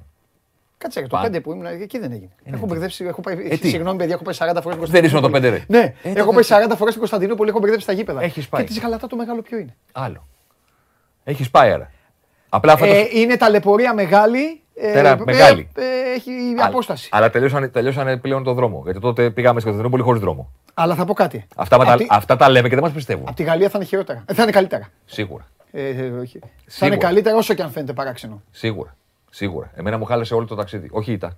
Όχι, όχι, όχι. Αυτή... Είμαι... Βοήθησε όλο αυτό να ξεχάσει την τέχνη. Είμαι σαράντα πέντε χρόνων πλέον. Ναι, ναι, ναι. Προφανώς και όταν πηγαίνεις να δεις ένα τελικό, που... υπάρχει πιθανότητα η ομάδα σου να μην το πάρει. Εντάξει, φίλε, έχουμε πάει να σου πω κάτι τι μας έδωσε. Μας έδωσε γιατί εντάξει, τα προηγούμενα. Ήμασταν πισερικάδες πολύ μικροί. Ε, μας έδωσε έξι τελικούς. Πήρε τους ε, μισούς. Και ε, να καταλάβει κάποιος το randomness του ποδοσφαίρου. Όχι, δύο στους πέντε. Επειδή δεν πρέπει να περιμένουμε τους τελικούς, να... δεν πρέπει να περιμένουμε τους τελικούς για να βγάζουμε συμπεράσματα. Το τι είναι μια ομάδα πρέπει να το έχουμε αποφασίσει από πριν και το τι είναι ένας προπονητής. Και μετά είναι ο τελικός για να χειροκροτήσουμε τον νικητή και να χειροκροτήσουμε και τον νικημένο. Η Liverpool ήταν δύο πέναλτι μακριά από το να τελειώσει η σεζόν με μηδέν τρόπαια. Αλήθεια είναι αυτό. Δύο πέναλτι μακριά από μηδέν τρόπαια. Δεν τα λάβα. μηδέν. Πήρε δύο τρόπαια στα πέναλτι. Και δύο γκολ μακριά. Όχι, δεκαπέντε λεπτά μακριά ναι. από το πρωτάθλημα. Και δύο γκολ μακριά. Και ένα δοκάρι μακριά από, από, το... από, τέσσερα. από το Champions League. Από τέσσερα τρόπους. Ναι. Δεν μπορείς, αδερφέ, εκτός αν είσαι δεκαοκτώ χρόνων και τώρα τελείωσε το σχολείο που μας παρακολουθείς, να περιμένεις το αποτέλεσμα για να αποφασίσεις τι είναι ναι, αυτή η ομάδα. Εντάξει, και, και τι είναι αυτό το ναι. Όχι, το λέω γενικά, ρε παιδί μου. Γιατί έχει και κάτω. Δεν έχει μόνο πάνω. Δεν είναι μόνο το ότι θα μπορούσαν να έχουν πάρει τέσσερα. Θα μπορούσαν να έχουν πάρει και μηδέν. Τι αλλάζει αυτό. Τι αλλάζει αυτό. Δεν πιάνει ο Άλισον το πέναλτι του Mount και κάνει το κύπελλο Liverpool στα πέναλτι. Έχει πάρει μόνο το Carabao Cup. Τι αλλάζει αυτό. Έχω, ένα, έχω, έχω μια κούτα με βιντεοκασέτες. Ναι. Ε, τις έπαιρνα μόλις άρχισα τα ταξίδια εκεί δεκαεπτά δεκαοκτώ Μπράβο. Που μπορούσα να βγω. Από τη χώρα δηλαδή. Ναι, ναι, ναι. Έπαιρνα βιντεοκασέτες, θα σου φέρω να τις δεις μια φορά και, και γράφει. Το Champions League του τόσο. Όλα, όλα αυτά. Ε, όλα τα παλιά της, της ομάδας. Δείχνω στους δύο πιτσιρικάδες λίγο τις βιντεοκασέτες και αυτά. Και μου λένε, ε, εντάξει μωρέ, μου λένε, τε, τε, και αυτό μου λένε τι είναι, δηλώνει την, την, την, ότι είναι καλή ομάδα, ότι πρέπει να κερδίζει, ότι είναι... Τι θέλω να πω, την ιστορία δεν τη μελετάνε πολύ, την βγάζουν απ' έξω. Αλλά είναι δικαίωμα, να φέρει το δικαίωμα του καθενός. Τώρα αυτός που λες εσύ που είναι μικρός, όταν μεγαλώσει, θα λέει στο παιδί του. Το παιδί του θα του λέει: ποια Manchester City, ρε πλάκα μας κάνεις, Champions League παίζει, League One παίζει, γιατί εκεί θα παίζει. Λοιπόν, εντάξει, θα δούμε. Ναι, ναι, σου λέει. Και θα λέει αυτός, τι, ξέρεις, εμείς είχαμε ιστορία τον Αγκουέρο, τον Guardiola, ένα μεγάλο προπονητή. Έτσι είναι. Ο καθένας σέβεται, ξέρεις, μεγαλώνοντας. Και στο φίλο που λέει μετά από πέντε χρόνια τον νικητή θα θυμούνται όλοι, όχι πως είναι στην καλύτερη μπάλα, φίλε που το γράφεις αυτό. Απλώς είναι πάρα πολύ απλό το να το κάνουμε. Μπορούμε να συζητάμε για τη Real και να λέμε μπράβο. Υπόκληση, τα πάντα, όσα είπε ο Παντελής, πιο μάγικο κτλ. Και να ξεχωρίζουμε την κουβέντα. Δηλαδή το τι έκανε όλα αυτά η Real δεν σημαίνει ότι η Liverpool κάνει κακό μάτσο. Όχι, παιδάκι. Η Liverpool έχει κάνει το καλύτερο τελικό που έχει κάνει ε, από το ογδόντα πέντε που έχουμε δει όλα τα παιχνίδια. Που τα έχουμε δει όλα τα παιχνίδια. Κανένα τελικό δεν έχει κάνει καλύτερα. Κανέναν. Έχει κάνει η Liverpool καλύτερο τελικό από πολλές ομάδες που το πήραν και το έχασαν. Έκανε καλύτερο τελικό από την Chelsea πέρσι. Έκανε καλύτερο τελικό από την Bayern πρόπερσι. Καλύτερο τελικό. Καμία από αυτές τις ομάδες δεν έχει φτιάξει τόσες ευκαιρίες. Καμία από αυτές τις ομάδες δεν είχε το πιο απειλητικό τους ποδοσφαιριστή να κάνει έξι σουτ στην εστία. Εσύ, η ομάδα έχει είκοσι επτά τελικές. Ας αυτό. Ξέρεις τι. Ε, και αυτό μετράει. Και στο Inter Bayern, στο Inter Bayern. Εσύ που είσαι και αριθμό. Στο Inter Bayern, στο Inter Bayern, που το πήρε δύο μηδέν ο Μουρίνιο μετά τον γκολ του Μιλίου στην κόντρα, η Bayern είχε πενήντα τελικές. Ήτανε. Έφερε την μπάλα ο Ρόμπερτς αριστερό ναι, ναι, και, και σούταρε πενήντα φορές. Ναι, ναι. Μπάσκετ μπι. Ναι. Κόντρα ανεμισής. Εδώ μιλάμε ότι έχει ο Σαλάχ, ο πιο απειλητικός ποδοσφαιριστής της Liverpool, κατάφερε η Liverpool στο μάτς με αντίπαλο τη Real, όχι με μια ομάδα της πλάκας. Ναι. Στο τελικό Champions League, όχι σε ένα από τα τριάντα οκτώ παιχνίδια της Premier League. Να κάνει ο πιο απειλητικός ποδοσφαιριστής της έξι σουτ στην εστία. Και θα πεις εσύ, επειδή κέρδισε η Real Madrid της, ότι στη Liverpool έκανε κάτι λάθος. Δεν πάει έτσι. Όχι, όχι. Μπράβο στη Real. Γίγαντες που λέγει και ο Αλέφαντος. Γίγαντες, μπράβο τους. Μην μπλέκετε. Το αν έκανε η Liverpool καλό μάτσο τελικό με αυτήν την ιστορία. Η Liverpool έκανε τον καλύτερο τελικό που έχει κάνει τα τελευταία τριάντα πέντε χρόνια σίγουρα και έναν από τους καλύτερους τελικούς που έχουμε δει ποτέ ομάδα να κάνει. Δεν το έβαλε. Κανένα πρόβλημα. Το βουλώνει ναι, και πηγαίνει σπίτι της. Μπράβο στον κύριο Κουρτουά, αλλά δεν είναι καν ότι ήταν σε κακή βραδιά επειδή τα πετάγανε έξω. Στο τέρμα τα στείλανε. Όχι, όχι. Και ο Μανέ στο τέρμα το έστειλε και ο Σαλάχ στο τέρμα το έστειλε. Έξι σουτ στην εστία και ο Σαλάχ. Ρεκόρ καριέρας από τότε που παίζει ποδόσφαιρο. Mm. Έτσι. Από τότε που ξεκίνησε να παίζει ποδόσφαιρο, Φιο... Βασιλεία, Φιωρεντίνα, όλα, όλα. Ρώμα, Chelsea, Liverpool, έξι σουτ στην εστία δεν έχει κάνει ποτέ. Ναι. Κατάφερε η Liverpool να το κάνει αυτός ο ποδοσφαιριστής στον τελικό. Αν έλεγες έναν οπαδό της Real Madrid της, θα είσαι ικανοποιημένος αν η ομάδα σου αφήσει τον Σαλάχ να κάνει έξι σουτ στην εστία στο τελικό? Θα σου λέει γιατί. Θα αυτοκτονούσε. Θα σου λέει γιατί. Ναι. Και του λες να σου πω, και ο Μπενζεμά δεν θα σουτάρει ποτέ. Ναι, ναι, ναι. Θα σου λέει α, μάνα αδερφέ. τρία μηδέν χάσαμε. Θα, θα υποφέρουμε. Ναι, ναι. Η Real υπέφερε. Μπράβο στη Liverpool που τους το κατάφερε. Διπλό μπράβο στη Real yeah, που παρότι υπέφερε πήρε τον τελικό. Αυτή είναι η ιστορία, ρε παιδιά. Μην ψάχνετε τώρα ο ένας και ο άλλος κτλ. Απλά είναι τα πράγματα. Καλά δεν ψάχνω κιόλας. Απλά είναι. Να του το κορίτσι. Της το πες χθες. Ναι. Να παίρνει τηλέφωνο. Έτσι. Πήρε τώρα. Μπράβο της. Μπράβο της. Καλή, καλή αρχή για τη νέα σεζόν είναι αυτό. Καλό. Καλό, καλό. Δεν κοιτάξτε τίποτα άλλο, Θέμη πια. Φιλιά και Κωνσταντινούπολη είπαμε, διπλά. Θα δεις εκεί, θα μπάσκετ, live και εγώ οδηγός. Έτσι. Μπράβο, εσύ οδηγός. Για να τρώγω. Λοιπόν, αυτά, άντε καλά να είμαστε, να το θυμόμαστε. Του χρόνου πάλι. Ποιο χρόνο? Ξεκινάει. Αύγουστο. Αρχές Αυγούστου. Και εδώ και εκπομπή να, να μην έχουμε, εδώ να μην είμαστε. Στον ύπνο σας θα μας βλέπετε. Πέρασε και η ώρα. Γιωργάρα, τώρα πρέπει να τα, πρέπει να τα τρέξουμε. Νομίζω ότι αξίζει, αξίζει. Τι θέλω να πω. Η City πήρε το πρωτάθλημα εντός νησιού, χάρηκε. Η Liverpool πήρε το κύπελλο εντός νησιού, χάρηκε. Η Sunderland ανέβηκε, το λέω γιατί έχει γίνει και στο Netflix το τέτοιο, χάρηκε, πήγε στην Championship. Όλοι χαρήκανε. Οι Rangers, οι φουκαράδες πήγαν και αυτοί τελικό, το χάσανε. Αν ένα κλαμπ, αν ένα κλαμπ, αγγλικό όμως, ζει τις μεγάλες στιγμές του και αν ένας στην Ελλάδα, ένας μόνο, εγώ έναν αναγνωρίζω, ψέματα, όχι να είμαι δίκαιος. Αναγνωρίζω τον Βαγγέλη Μαρινάκη, γιατί είναι ιδιοκτήτης, έχει σχέση, οκ. Okay. Α, και θα πω και κάτι. Γιατί μου έχουν στείλει κάποιοι μηνύματα εκεί, γελάνε, κάνανε. Ρε εσείς, έδειξε ένα πλάνο, το βλέπα στο αεροδρόμιο. Και είναι ο Μαρινάκης και κάνει το σταυρό του. και έχει και μια εικόνα, τη φυλάει και κάνει γεράνι. Να ρωτήσω κάτι. Επειδή εντάξει, ωραίος είναι ο Χαβαλές, ωραία είναι όλα αυτά, ναι, ωραία η γκρίνια, δεν να πάρει ωραία, ποιος Ρέαπτσουκ, αυτό, ο Βαλμπουενά, όλα ωραία. Τι κακό έκανε ρε εσείς. Δηλαδή βάζω στη θέση του, βάζω εμένα, όταν παίζει, παίζει, παίζει, ομάδα, παίζει μια ομάδα που υποστηρίζω. Εσείς δηλαδή δεν έχετε κάνει ποτέ το σταυρό σας να πάει καλά ένα παιχνίδι ή δεν έχετε πει Θεέ μου, σε παρακαλώ πολύ, α, βοήθαμε να το πάρουμε το μάτς να κάνουμε, δεν έχετε κάνει. Καλά εξηγήθηκε. Το σταυρό του έκανε. Τι έκανε, έκανε τίποτα κακό. Λοιπόν, μαζί με τον Βαγγέλη Μαρινάκη, το σταυρό του έκανε και αυτός.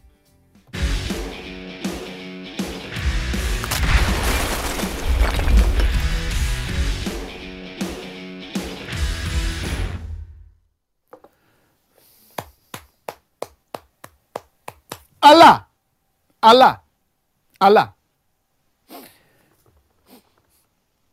Μαγκιά του Μαρινάκη, Έλληνας ιδιοκτήτης, ομάδα Premier League.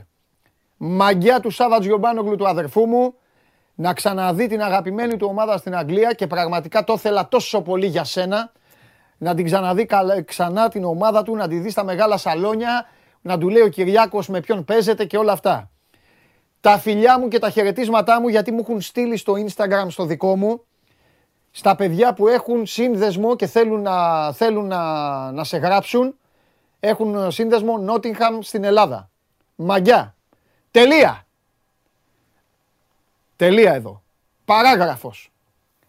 Από χθες βέβαια έχουν εμφανιστεί και άλλοι που είναι Nottingham. Και στα social και σε έτσι και εδώ σε σάλια και εδώ σε όλα αυτά και τέτοια. Ο Παντελής Διαμαντόπουλος καλωσορίζει την Nottingham Forest στα μεγάλα σαλόνια. Και ελπίζω να σας ρίξουμε δύο πεντάρες. Μία μέσα, μία έξω. Αυτό για να ξεκαθαρίσω προσωπικά την σχέση μου. Κατά τα άλλα, καλή επιτυχία. Και στην τελική η Nottingham Forest έχει και δύο Champions League, δύο πρωταθλητριών. Κάτι που κάποιες άλλες αγγλικές ομάδες δεν θα το δουν ποτέ στη ζωή τους. Αυτό για τις πεντάρες φαντάζομαι ότι ήταν σε αυτούς τους νεόκοπους φίλους της. Ε, ναι, και αυτό εντάξει. Για σένα, άκου. Α. Για σένα. Το Μαρινάκι που είναι ιδιοκτήτης. Δηλαδή έχει σχέση ο άνθρωπος. Και τα παιδιά στο σύνδεσμο και αυτά. Και ένα μηδέν δύο μηδέν θα είμαστε εντάξει. Ήδη μου τηλεφωνήσαν από τον Νότιχα. Μην πάνε ότι δεν μασάνε από πρόσκαιρες επιτυχίες. Περιμένουν να δουν την ομάδα, πώς θα γίνει για την επόμενη σεζόν. Εντάξει, λογικό είναι. Φίλε, κάτσε. Είναι μεγάλη τώρα πέρα από την πλάκα και αυτά. Όχι, όχι. Είναι χωρίς πλάκα. Είναι τεράστιο τώρα. Από είκοσι τρία χρόνια. Ε, βέβαια. Τι λες τώρα. Ε, βέβαια. Αν και είδα το παιχνίδι, ναι. Η αλήθεια είναι ότι είναι το πρώτο παιχνίδι που είδα φέτος. Ναι. Φίλε, αυτή η Championship είναι πολύ γκασμάδες. Ναι. Που, που, που, που, δεν παίζουν τίποτα κανείς. Ναι. Ναι. Ποιοι, ποιοι, Χάντερσφιλντ. Όλοι ρε. Εντάξει. Γιατί εντάξει. Η Νότιχαμ καλά έπαιξε. Ε, ε, Σάβα, επειδή το είδα το μάτς αυτό, κοίταξε να δει, το είδα ε. στο αεροδρόμιο. Είναι μάτς. Έχει χειρότερα. Είναι, όχι, αλλά είναι το τελευταίο. Άκου, είναι η τελευταία ευκαιρία των διακοσίων εκατομμυρίων. Καταλαβες. Τι να τους πεις εκεί ρε Σάβα, τι να τους πεις. Μπήκε ένα αυτόν γκολ τώρα, πάρ' το, πά, πάρ' το και φύγε. Πάρ' το και φύγε τώρα, άστο. Τέλος πάρ' το και φύγε. Τέλος, Τέλος πάντων. Τέλος πάντων. Ναι. Τι ε, πήγες για μπανάκι, ε. Βλέπω μαυρισμένο το κεφαλάκι. Όχι, όχι. Α. Από το φωτισμό. Α, εντάξει, α, εντάξει, εντάξει. Δεν έχει μπανάκι. Για πες τίποτα. Μπαμ, μπαμ να πάμε τώρα, γιατί μονοπόλησε το πρώτο μέρος όλη η εκπομπή. Ε, το Champions League και όλα αυτά. Κοίταξε, στον ΠΑΟΚ έχουν τρεις εβδομάδες μπροστά τους μέχρι την έναρξη προετοιμασίας. Φαίνεται ότι έχουν ξεκινήσει και θα έχουν κλείσει ένα μεγάλο μέρος των κινήσεων που θα κάνουν μέχρι εκείνη τη στιγμή. Τέσσερις, πέντε, έξι, ίσως και παραπάνω μεταγραφές ναι. Μέχρι το, το ξεκίνημα της προετοιμασίας. Ήδη έχει συμφωνήσει με τον Κουαλιάτα και τον Έσμπεργκ. Φαίνεται να προχωρά την υπόθεση του Κοτάρσκι που είναι και λίγο... πώς να σου το πω, μπερδεμένη, γιατί η Γκόριτσα στην οποία αγωνιζόταν δανεικός σκοπεύει να πάρει τα δικαιώματά του και μετά να, πολυ... να πουλήσει αυτή τον το παίχτη και θέλει να πάρει και αριστερό μπακ και εξτρέμ. Τουλάχιστον αυτή είναι η πρώτη στόχευση για το, το διάστημα αυτό μέχρι το ξεκίνημα της προετοιμασίας, ώστε όταν και μαζί με τους παίκτες που θα έχουν μείνει στην ομάδα Ο, ξεκινήσουν οι προπονήσεις, ο Λουτσέσκου να μπορεί να προετοιμάσει τη, την ομάδα του για τα ευρωπαϊκά παιχνίδια. Αυτό είναι το πλάνο που έχει να κάνει με τις μεταγραφικές κινήσεις του ΠΑΟΚ και σε αυτό το πρώτο κομμάτι του καλοκαιριού. Δεν θα πρέπει να είναι και πολύ παραπονεμένοι αν γίνουν όλα αυτά που συζητάμε μέχρι το ξεκίνημα της προετοιμασίας, νομίζω. Μάλιστα. Ποια θες να είναι η πρώτη κίνηση του ΠΑΟΚ? Κοίταξε, είναι δεδομένες ήδη δύο. Και ναι. νομίζω ότι ήταν λογικό ότι θα φέρει και τερματοφύλακα. Ναι. Αφού στην πραγματικότητα από τη στιγμή που έφυγε ο Πασκαλάκης ψάχνει για τον βασικό τερματοφύλακα. Ο Ζίβκοβιτς μένει. Δεν σε έχω ρωτήσει. Νομίζω ότι φεύγει ο Ζίβκοβιτς. Και ποιον θα έχει δεύτερο? Φεύγει ο τερματοφύλακας. Δε... Θα φέρει. Ο... Θα φέρει. Ο... Θα φέρει. Α, κάτσε. Οπότε πάει για δύο. Ναι, ναι. Α, όπως πάει και για δύο εξτρέμ. Δεν μου το έχεις πει αυτό. Δύο, ε. Θα πάρει Έλληνα. Ναι. Δεν το ξέρω απόλυτα, να σου πω την αλήθεια. Νομίζω, νομίζω ότι, νομίζω ότι θα, θα είναι έπρεπε. Μια κίνηση τέτοιου είδους. Παιδιά, τώρα που μου ήρθε στο μυαλό, ποια ομάδα έχει μόνο ξένους? Υπάρχει ομάδα να έχει μόνο ξένους? Ή ο δεύτερος, δηλαδή τον, στον Ολυμπιακό δεν βάζω τον Κρίστινσον δεύτερο, βάζω τον Τζολάκη, γι' αυτό το λέω. Υπάρχει ομάδα ε, που να έχει δύο ξένους, και ο πρώτος και ο δεύτερος? Παιδιά, άμα ξέρετε, εσείς στείλτε μου. Ε, είμαι πολύ περίεργος. Τώρα μου γεννήθηκε ωραίο ερώτημα. Αν υπάρχει Κοίταξε. ομάδα που να έχει και τους δύο τερματοφύλακες ξένους. Όχι στην τριάδα, νομίζω... το ξαναλέω. Α, ο, Α, ο, Άρης, ο Άρης έχει, το, όχι, όχι, τον Γκουέστα και τον τέτοιον έχει, που ήταν στον Ολυμπιακό. Το Είχε και ένα Βραζιλιάνο. Είχε και ένα Βραζιλιάνο. Ναι, αλλά έπαιζε δεύτερος, έπαιζε ο... Παιδιά, μη μου στέλνετε Άξε. την τριάδα, σας το ξαναλέω. Τους δύο θέλω, τον πρώτο και τον δεύτερο. Τον Ντένις λες εσύ. Όχι, όχι, ναι. εγώ, ο, ο τέτοιος έπαιζε. Δεν έπαιζε ο Ντένις, αφού έπαιζε ο άλλος έπαιζε. Όπως και να, και εγώ πιστεύω ότι θα κάνει Όφι μια κίνηση. Όφι εσύ, με... Βάτερμαν και Πασί. Καλή και οι δύο. Όφι. Και οι δύο καλή. Όφι, ναι. Νομίζω, έχω την αίσθηση ότι θα είναι μια τέτοιου είδους κίνηση με έναν τερματοφύλακα ο οποίος θα έχει μια εμπειρία από ελληνικό πρωτάθλημα. Ναι. Και μια μεγαλύτερη έτσι, πώς να σου πω, προσαρμοστικότητα. Γιατί όπως και να το κάνεις, ο Κοτάρσκι στα είκοσι δύο του είναι μεν ένας πολύ ταλαντούχος τερματοφύλακας, ναι. έρχεται με προοπτική να γίνει βασικός και να αποκτήσει και ο ίδιος υπεραξία και όλα αυτά που α, τονίζουν τις μεταγραφές που θέλει να κάνει ο Μπότο, ναι. αλλά από την άλλη πλευρά δεν μπορεί να ρισκάρεις και να έχεις τον ε, Κοτάρσκι τρίτο, τον Ταλιχμανίδη, τον Μπαλωμένο και έναν ακόμη νεαρό τερματοφύλακα. Διούδη, Θέλεις... διούδη θα παίρνες? Δεν νομίζω, όχι. Oh, okay. Δεν νομίζω.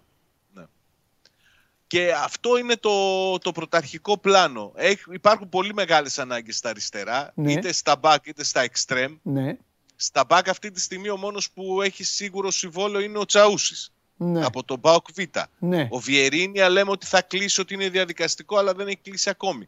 Και για να κλείσει ο Βιερίνια στη λογική των ανανεώσεων αυτών των παιδιών που έχουν βοηθήσει την ομάδα και θέλει ο Λουτσέσκου να κρατήσει, αλλά σε δεύτερο ρόλο, ναι. θα πρέπει ήδη να έχεις αποκτήσει έναν καλύτερο για να παίζει αυτός βασικός. Μάλιστα. Εκεί νομίζω ότι είναι οι προτεραιότητες, Παντελή. Ωραία. Εκεί, στα αριστερά, είτε στα μπακ, είτε στα εξτρέμ και στον τερματοφύλακα. Ωραία, μάζεψε, μάζεψε κανένα όνομα και αύριο, αύριο, άμα έχουμε χρόνο, το λέμε. Το λέω αύριο, γιατί λέω αν έχουμε χρόνο, γιατί αύριο έχω υποσχεθεί. Χριστοφιδέλης εδώ και άπλωμα τραχανά. Φιλιά. Καλή συνέχεια. Να σε καλά.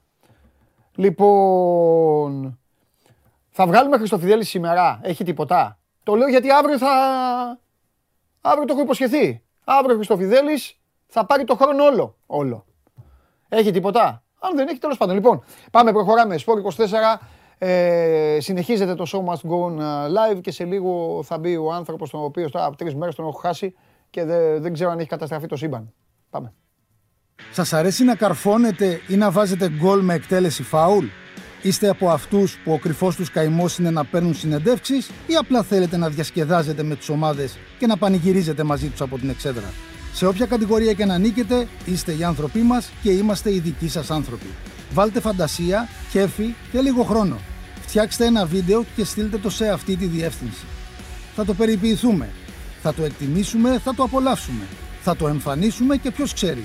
Μπορεί στο τέλος να είναι το δικό σας βίντεο που θα πάρει ένα μεγάλο δώρο.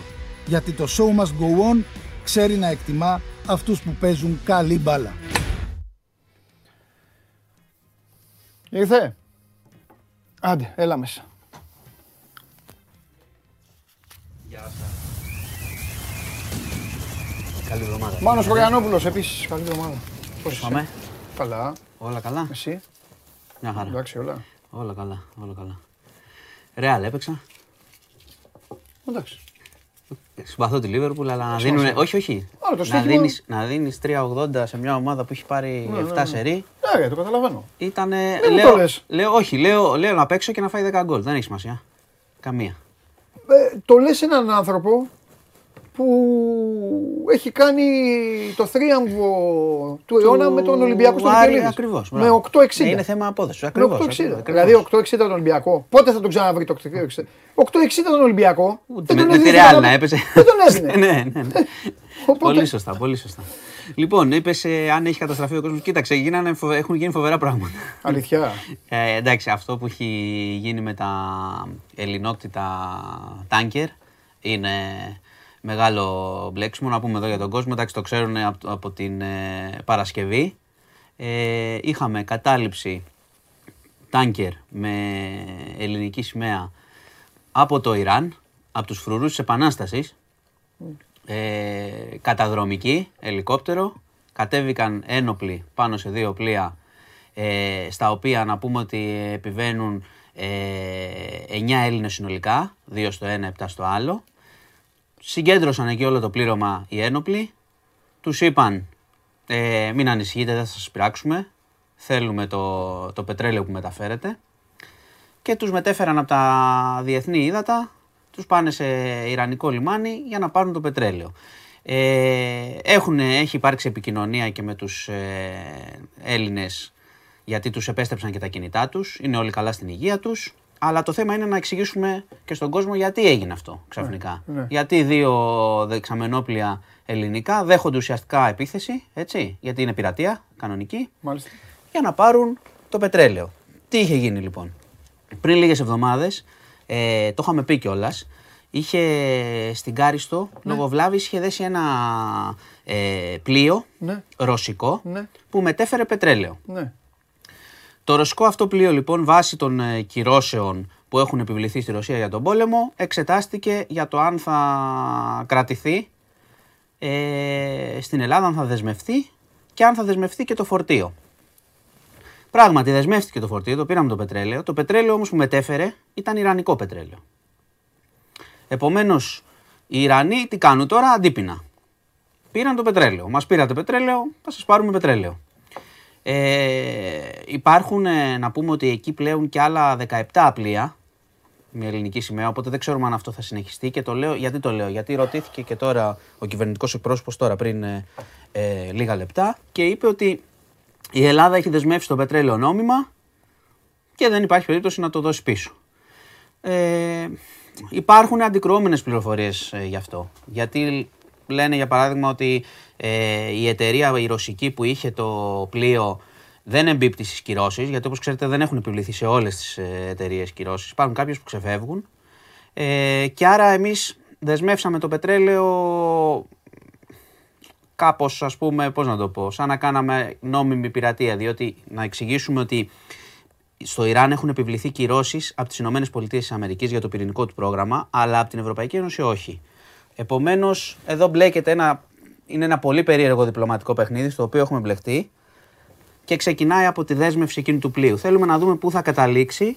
Το θετικό είναι ότι οι άνθρωποι είναι καλά στην υγεία τους όλοι, mm. παρά την αρχική τρομάρα. Τώρα καταλαβαίνεις, τώρα εργαζόμενοι άνθρωποι σε καράβι βλέπουν τώρα ελικόπτερο να κατεβάζει στρατό πάνω στο πλοίο τους. Εντάξει, μετά την πρώτη, έτσι, τον πρώτο τρόμο, το πρώτο θετικό είναι αυτό. Από εκεί και πέρα, πολιτικά και διπλωματικά, είναι ένα μεγάλο μπλέξιμο αυτό. Τη στιγμή που έχουμε και διάφορες εντάσεις και τα λοιπά με την Τουρκία, μπλεκόμαστε τώρα και με το Ιράν και θα δούμε, θα δούμε πού θα καταλήξει αυτό το πράγμα. Πρέπει κάπως να βρούνε, να βρούνε μια λύση, γιατί εντάξει, πράγματι η διπλωματία είναι και, και πώς το λένε, πολύ σύνθετο πράγμα, αλλά πρέπει πάντα να κοιτάμε λίγο και την πλευρά μας, τα συμφέροντά μας, και να ζυγίζουμε πότε εξυπηρετούμε συμφέροντα συμμάχων και πότε εξυπηρετούμε αμιγώς και τα δικά μας. Διότι εδώ έχουμε μπλεχθεί στην πραγματικότητα σε μια διαμάχη Ηνωμένων Πολιτειών Ιράν. Αλλά κρατάνε τους δικούς μας τώρα εκεί πέρα. Λοιπόν, και το πετρέλαιο κιόλας που θα το μετέφεραν και ξέρεις, αυτή δεν είναι εποχή να χάνεις φορτία πετρελαίου λόγω των τιμών, λόγω mm-hmm. της επάρκειας. Mm-hmm. Άρα μιλάμε για μια πολύ πολύ μπλεγμένη υπόθεση που θα την παρακολουθούμε. Mm-hmm. Υπενθυμίζω έχει ξεκινήσει από την Παρασκευή. Λοιπόν, ε, να πάω λίγο στα του κορονοϊού, διότι είχε σήμερα. Oh, είχε ναι. καιρό. Είχε, απλά έκανε κάποιες δηλώσεις σήμερα ο Υπουργός Υγείας, ο οποίος εντάξει, είπε. Okay, το προφανές ότι πάμε καλά σχετικά με τους δείκτες. Ακόμα βέβαια έχουμε και θύματα και διασωληνωμένους σε μικρότερο βαθμό. Απλά η πίεση στο ΕΣΥ έχει μειωθεί πάρα πολύ. Εντάξει, τώρα πάμε και από πρώτη Ιουνίου επισήμως φεύγουν οι μάσκες. Πάντως να πω και κάτι. Είπε όμως. Έχω, συγγνώμη, συγγνώμη. Ναι, ναι, ναι. Ζούμε πλέον και, ζούμε πλέον και κωμωδία. Ε, τι εννοώ κωμωδία. Πλέον μάσκες δεν υπάρχουν πουθενά. Πουθενά. Δηλαδή έλεγα για το Βελιγράδι και τους Σέρβους. Όχι. Και στη Γαλλία που πήγα. Και στη Γαλλία, παιδιά, άκουσε με. Αυτό μου είπανε για τη Γαλλία. Ναι, δηλαδή και στη Γαλλία. Στη Γαλλία παιδιά... Και μετά μπαίνει στο αεροπλάνο. Μάσκα. Μπαίνεις στο αεροπλάνο και λένε: σας παρακαλούμε πολύ, βάλτε όλες τις μάσκες σας. Θα τις βάλουμε τις μάσκες. Αλλά αυτό είναι κωμωδία. Στη Γαλλία, εμένα μου είπαν ότι άμα με... φοράς μάσκα, λέει, θεωρούν ότι έχεις κορονοϊό και φοράς μάσκα για να μην τους προστατέψεις. Αλλά δεν φοράει κανείς, λέει, πουθενά. Τίποτα. Όχι, όχι. Φοράγανε μάσκα και κάτι. Φοράγανε. Κανονικά άνθρωποι και αυτά, αλλά δεν υπάρχει. Μην το λέτε μόνο για το Βελιγράδι, δηλαδή. Γιατί ότι οι Βαλκάνοι. Εκεί δεν φοράγαν τίποτα. Απλά να πω λίγο. Υπήρχε σύλληψη. Αλλά θέλω να πω. Να πω ότι απλά είπε ο Υπουργός Υγείας ότι πιθανότατα από Σεπτέμβρη θα πάμε σε τέταρτη δόση. Έτσι, θα επιστρέψουμε. Το οποίο δεν είναι παράλογο. Έχουν περάσει πάρα πολύ, έχει περάσει πάρα πολύς καιρός από όσους κάναμε την Τρίτη, πέρα από τις ευπαθείς ομάδες. Οπότε πάμε προς τα εκεί. Και δεν την κάνουμε αφού είμαστε καλά. Ή είμαστε καλά επειδή έχουμε κάνει τις δόσεις. Κοίταξε, είναι αυτό. Καλά, καλά. Κολλάνε ακόμα ο κόσμος, έτσι, και κάποιοι ο, το, το περνάνε. Καλά είμαστε, όπως εγώ. Εννοώ, εσύ είσαι, άρα... έχεις και μια δική σχέση με, ναι, τα, αλλά... με, τα, ναι. με τους πνεύμονες, αλλά θα επανέλθουμε, κοίταξε, είναι λογικό ότι από Σεπτέμβρη θα επανέλθουμε και είναι αυτό που είχαμε πει, mm. ότι κάποια στιγμή το mm. εμβόλιο αυτό θα γίνει σαν της γρίπης. Δηλαδή θα mm. το κάνεις. Απλά το θέμα είναι να μην το κάνεις τόσο συχνά, να το κάνεις λίγο πιο... Αραιά, να είναι σαν τις γρήψεις. Αυτό σου λέω, παιδί μου, επειδή εγώ δεν έχω καλή σχέση με τα φάρμακα και δεν κάνω. Δηλαδή δεν έχω κάνει ποτέ εμβόλιο γρήψη και αυτά. Ποτέ. Θέλω να μου δοθεί το δικαίωμα να μην κάνω και του κορονοϊού. Δεν είμαι αρνητής, το ξαναλέω, τα έκανα. Αλλά δεν θέλω, όταν είναι εντάξει δεν θέλω. Μα και εγώ θέλω να δω. Κοίτα, ίσως επειδή άφησαν ανοιχτό το ενδεχόμενο και για κάποια μέτρα από Σεπτέμβρη, νομίζω ότι υπολογίζουν ότι Σεπτέμβρη-Οκτώβρη χειμωνιάζοντας πάλι θα έχουμε κύμα. Τώρα τι κύμα θα είναι. Εντάξει, γιατί όπως βλέπεις πέρα από το χειμώνα που θα έρθει, μπήκε στη ζωή μας κι αυτό. Όπως έρχεται και η γρήπη, πιθανότητα θα έρθει κι αυτό. Έχουμε τώρα χαλαρώσει, έρχονται και οι τουρίστες, θα γίνει χάος. Είναι λογικό να το λέει. Είναι λογικό να το λέει. Ναι, δηλαδή δεν είναι ότι έχει τελειώσει η ιστορία. Απλά θα δούμε μήπως, ξέρεις, να το περάσουν πιο ήπια. Λογικά θα έχουμε κάποιες δυσκολίες τον Σεπτέμβριο και τον Οκτώβριο. Εντάξει, έχουμε ζήσει και χειρότερα τα τελευταία δύο χρόνια. Δεν είμαστε πια απειροί. Ακριβώς. Λοιπόν, ε, τώρα να σε πάω, πριν σε πάω σε δύο ειδήσεις που θα τις συζητήσουμε αρκετά, Opa. να πω ότι σήμερα έχει σύνοδο κορυφής, αξίζει να τα αναφέρω, δεν τους βλέπω να συμφωνούν πολύ για το εμπάργκο στη Ρωσία πάλι, πάλι τους βλέπω λίγο περίεργα. Επίσης δεν βλέπω να υπάρχει κοινή γραμμή για την ενίσχυση για την ενέργεια. Η κυβέρνηση λέει ότι θα κάνει ό,τι μπορεί εδώ, ξέρετε ότι δυσκολευόμαστε με πολλά πράγματα. Και μπορεί το ρεύμα, ελπίζω τώρα οι νέοι λογαριασμοί με, αυτό, με τις ρυθμίσεις να έρθουν πιο φυσιολογικά, αλλά αυτό που γίνεται με τη βενζίνη, παιδιά, και όσοι καλά δεν πάμε, μιλάμε τώρα για διακοπές, για ακτοπλοϊκά, για αυτά, η ακρίβεια είναι πολύ βαρύ πράγμα. Ναι. Δηλαδή χρειάζεται περαιτέρω ενίσχυση. Κουράγιο. Λοιπόν, να σου πω τώρα, στην Αμαλιάδα, μάλιστα, μια εξήντα επτάχρονη γυναίκα πήγε σε γένεια σούπερ μάρκετ την περασμένη εβδομάδα. Mm. Και δίνανε κάτι δωράκια, τυλιγμένα εκεί δωράκια, α, τα οποία ήταν ταμπλέτες απορρυπαντικού. Ω, τώρα με τις τιμές αυτές που ανεβαίνουν. Ναι, ναι, και το έφαγε. Μπερδεύτηκε, νόμιζε ότι ήταν γλυκό, το έφαγε, ότι ήταν κάτι να το δοκιμάσει. Πήρε μια ταμπλέτα, την έφαγε και πήγε δηλητηρίαση στο νοσοκομείο. Περίμενε. Αυτό το χρωματιστό που το βάζουμε στο πιάτο. Δεν, δεν ξέρω τι ήταν ακριβώς. Ήταν σε κουτάκια. Ναι, κάτι ταμπλέτες ήταν. Η οποία την πήγε σπίτι και την έφαγε τη μία. Κάτσε ρε φίλε. Τι κάτσε ρε φίλε. Έτσι έγινε. Είναι στο νοσοκομείο. Συμφωνώ. Συμφωνώ. Η ταμπλέτα του πλυντηρίου πιάτων είναι σαν ένα βανίλια φράουλα, ωραίο και από πάνω. Συμφωνώ. Μισό. Μπερδεύεσαι. Τι βάζει στο στόμα. Εκεί δεν το καταλαβαίνεις. Το ξέρω ότι σίγουρα την έφαγε και πήγε στο νοσοκομείο. Είναι καλά. Γι' αυτό το συζητάμε χαλαρά. Είναι καλά, έπαθε δηλητηρίαση. Γιατί αυτό καίει. Φιλέξ, παίζεται, μπορεί. Άμα το είχε μαζί με γλυκά. Η γυναίκα το έφαγε. Ήταν σε δωράκι. Δεν είναι αστείο πολύ, αλλά είναι. Κατάλαβε. Είναι καλά όμως. Θα εξαρτηθεί αν γελάμε. Είναι καλά γυναίκα. Είναι καλά. Ας γελάμε. Είναι καλά. Αυτό είναι. Μα γι' αυτό το είπα. Το πήρε εκεί δωράκι. Κοίταξε, αυτό είναι, είναι τέτοιο. Προκαλεί έγκαυμα το καταπιείς. Είναι πρόβλημα. Ναι. Οπότε τώρα, αφού και δεν ξέρω αν πια νερό, η γυναίκα ναι. πήγε νοσοκομείο, γλίτωσε, επανδηλητηρίασε, αλλά γλίτωσε ευτυχώς. Και να κλείσω με μουσείο Λούβρου. Πήγε ένας τύπος, α, πρόσεξε, σε καροτσάκι, ντυμένος γυναίκα με περούκα και είχε τούρτα μαζί του και την πέταξε στη Μόνα Λίζα. Νομίζω. Το... Δεν, δεν νομίζω να το πρόλαβες, δεν πρέπει να ήταν χθες. Α, ήταν, ναι. ε, να το. Εδώ, εντάξει, προφανώς έχει προστατευτικό. Το καροτσάκι τι είναι? Έχει προστατευτικό. Είναι δίπλα το καροτσάκι. Είναι δίπλα. Αυτός ήταν πάνω στο καροτσάκι, είχε κάνει ολόκληρη μεταμφίεση. Ότι είναι γυναίκα ε, με περούκα όχι, και καροτσάκι. Και ότι έχει πρόβλημα κινητικό έκανε. Ναι, ακριβώς. Καροτσάκι, περούκα, τούρτα. Για να έχει το καροτσάκι προφανώς για να την κρύψει κιόλας. Πέταξε την τούρτα. Εντάξει, να πούμε ότι είναι, έχει, υπάρχει προστατευτικό, έτσι. Δεν είναι. Ε, χύμα, πετάς ό,τι θες, ναι, ντομάτες ναι, τέτοια. Εντάξει, και, και λέει αυτός εδώ που βλέπετε ότι το έκανε για το κλίμα. Τώρα, το κλίμα. Ξέρω εγώ, το που φάγει ο γάιδαρος. Το κλίμα, για την κλιματική αλλαγή λέει διαμαρτυρία. Συγχαρητήρια, φοβερή διαμαρτυρία. Και τι φταίει η Μόνα Λίζα? Ξέρω εγώ τι φταίει η Μόνα Λίζα. Πες μου εσύ.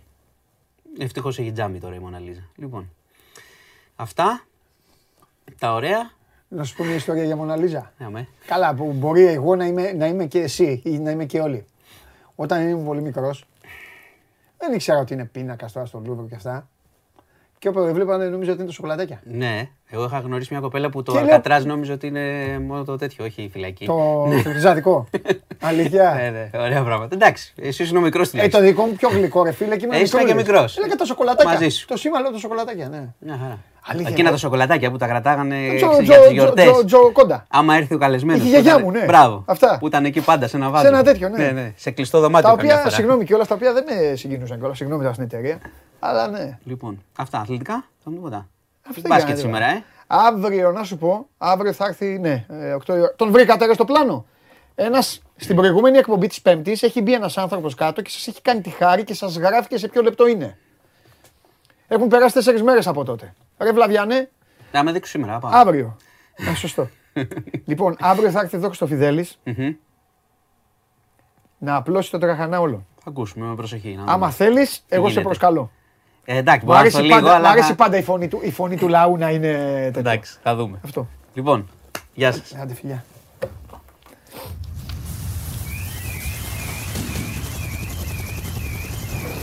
Λοιπόν, αυτά από τον Μάνο Χωριανόπουλο, τον διευθυντή του News είκοσι τέσσερα επτά. Μπείτε στο site να διαβάσετε τα πάντα, να ενημερωθείτε. Και τα καλά και τα άσχημα. Ποια καλά δηλαδή. Ε, μιας και τον είπα και στο Φιδέλης, άντε πάμε.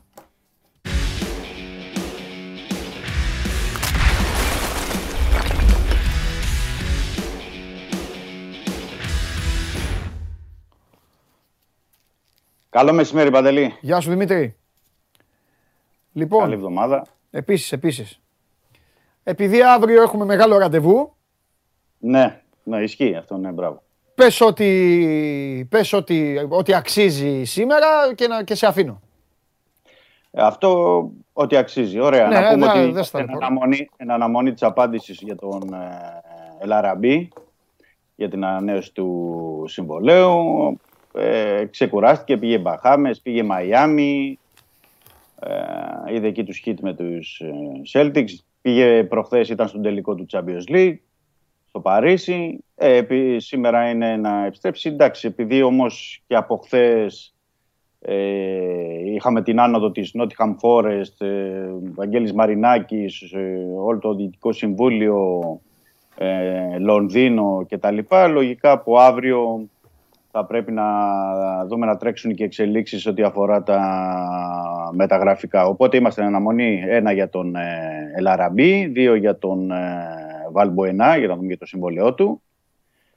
Και από εκεί και πέρα το πιο ορατό αυτή τη στιγμή για πρώτη κίνηση από πλευράς Ολυμπιακού είναι για τον δεξιό μπακ. Έχει ζητήσει ο Μαρτίνς να τον έχει στην προετοιμασία στο... για την Αυστρία.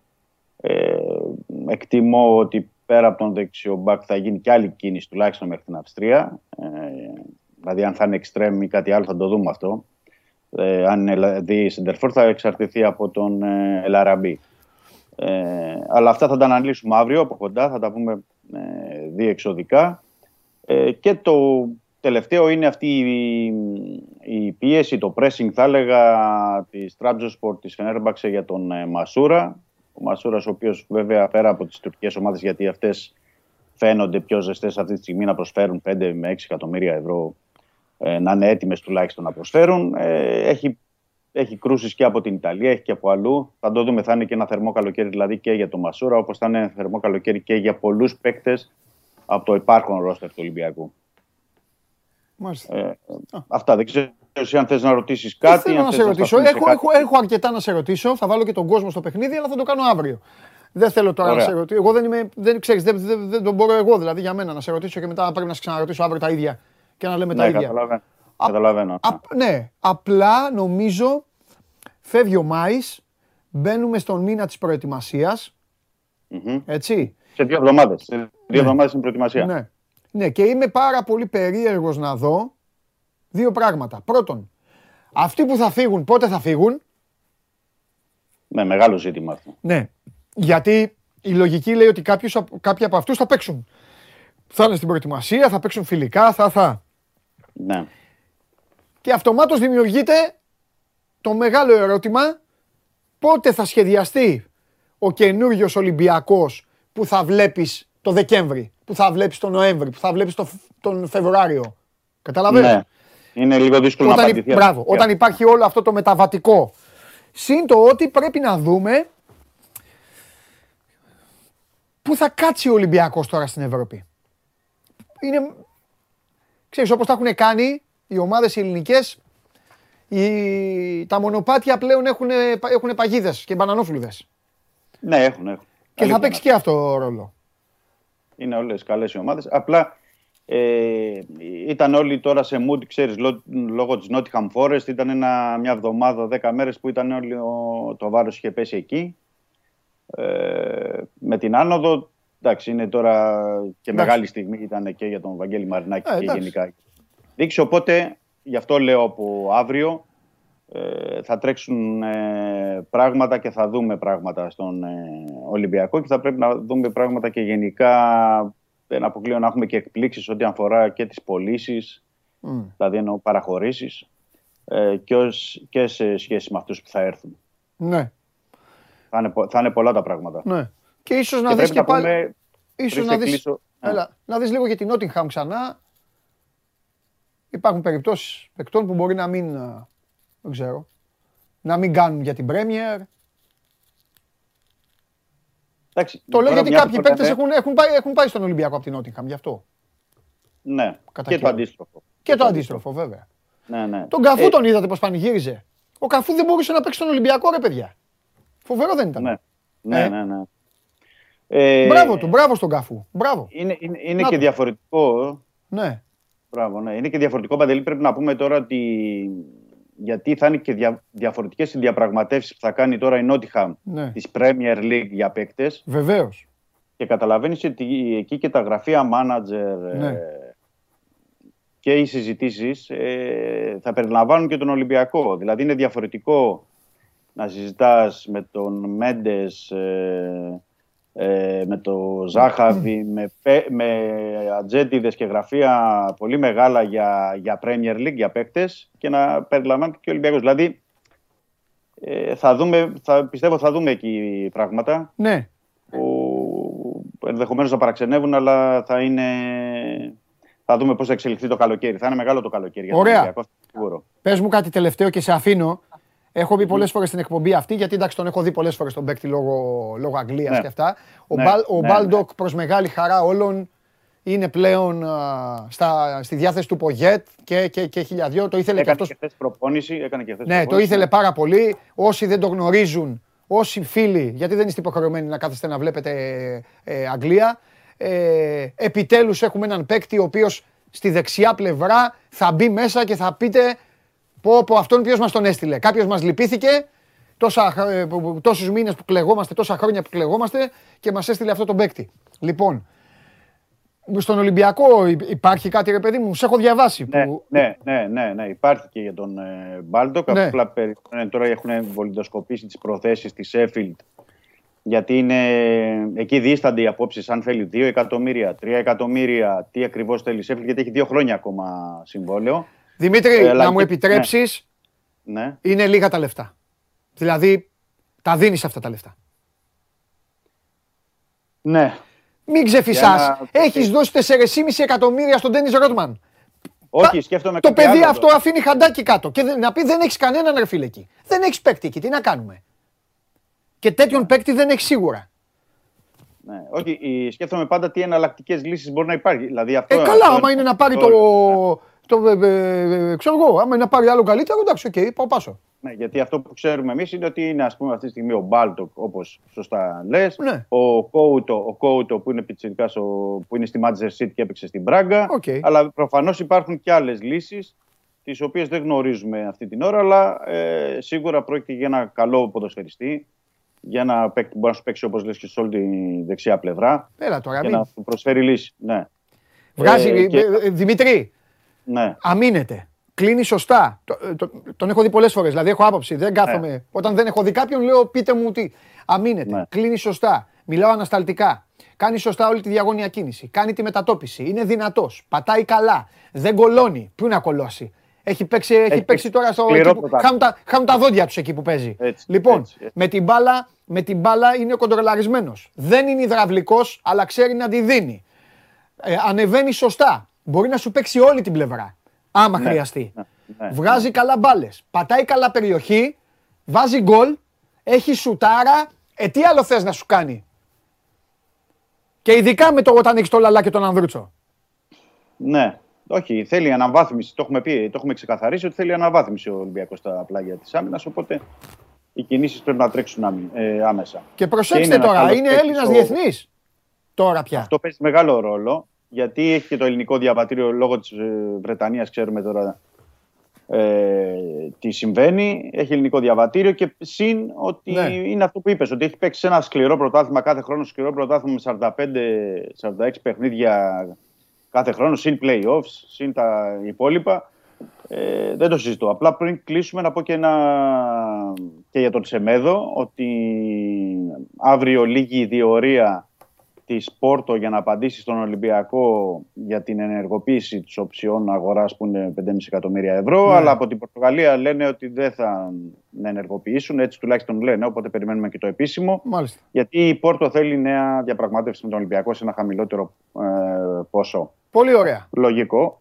Αλλά θα δούμε τι θα πράξει και ο Ολυμπιακός. Τέλεια. Λοιπόν, αύριο το ραντεβού μας εδώ. Ωραία. Εντάξει. Ναι, ναι. Σε θέλω με χαρτιά και με τέτοια. Και θέλω νέα για, το, νέα για τον Baldock. Έχω, αναλα... Έχω αναλάβει την πρόθεσή του. Έλα, φιλιά. Έγινε, καλό μεσημέρι. Φιλιά, φιλιά, φιλιά. Είμαι με όσους παίκτες ε, μπορούν να έρθουν από την Αγγλία. Σε όλες τις ομάδες. Έχουν παίξει στο νησί τώρα, τι λέτε. Πω, πω, τι εθνική ομάδα φτιάχνουμε, ε. Ο Baldock στη μία, Τσιμίκας απ' την άλλη, Γιαννούλης και αυτά, Τζόλης. Βάλτε αυτούς, βάλτε αυτούς. Έχουν φάει, τρώνε ξύλο εκεί, δίνουν ξύλο. Βάλτε λίγο να ανεβάσουμε στροφές. Γιατί αν δεν βάζουμε στροφές. Πόσο, τι μου λέγει ο Λιμνιός, καλοί είμαστε. Αβάν, ρε τι καλοί του λέω, δεν έχουμε κερδίσει, όχι, καλοί είμαστε. Άντε, μπράβο, να δούμε. Μακάρι τώρα στο Nations League να τα πάμε καλά. Λοιπόν, φέρ τον Αγγελάρα τώρα εδώ, να δούμε τι γίνεται εκεί. Πάρτε και δέκα και εννιά και οκτώ και ό,τι παραπάνω θέλετε. Αύριο επαναλαμβάνω εδώ ε, να σας δίνω το... Σας δίνω ραντεβού. Ε, αύριο θα φέρω Χριστοφιδέλη. Έχει έρθει ο Γουλής, άπλωσε τον Τραχανά. Αύριο ο Χριστοφιδέλης. Ξέρω τι σκέφτεστε. Τον έχουμε. Τι έχει κολλήσει, πού έχει κολλήσει. Α, το Sky, έχει μπει ο Αλμέιδα μέσα. Κοτσάρι το Skype ο Αλμέιδα. Δεν τον αφήνει. Πάμε, πάμε, πάμε.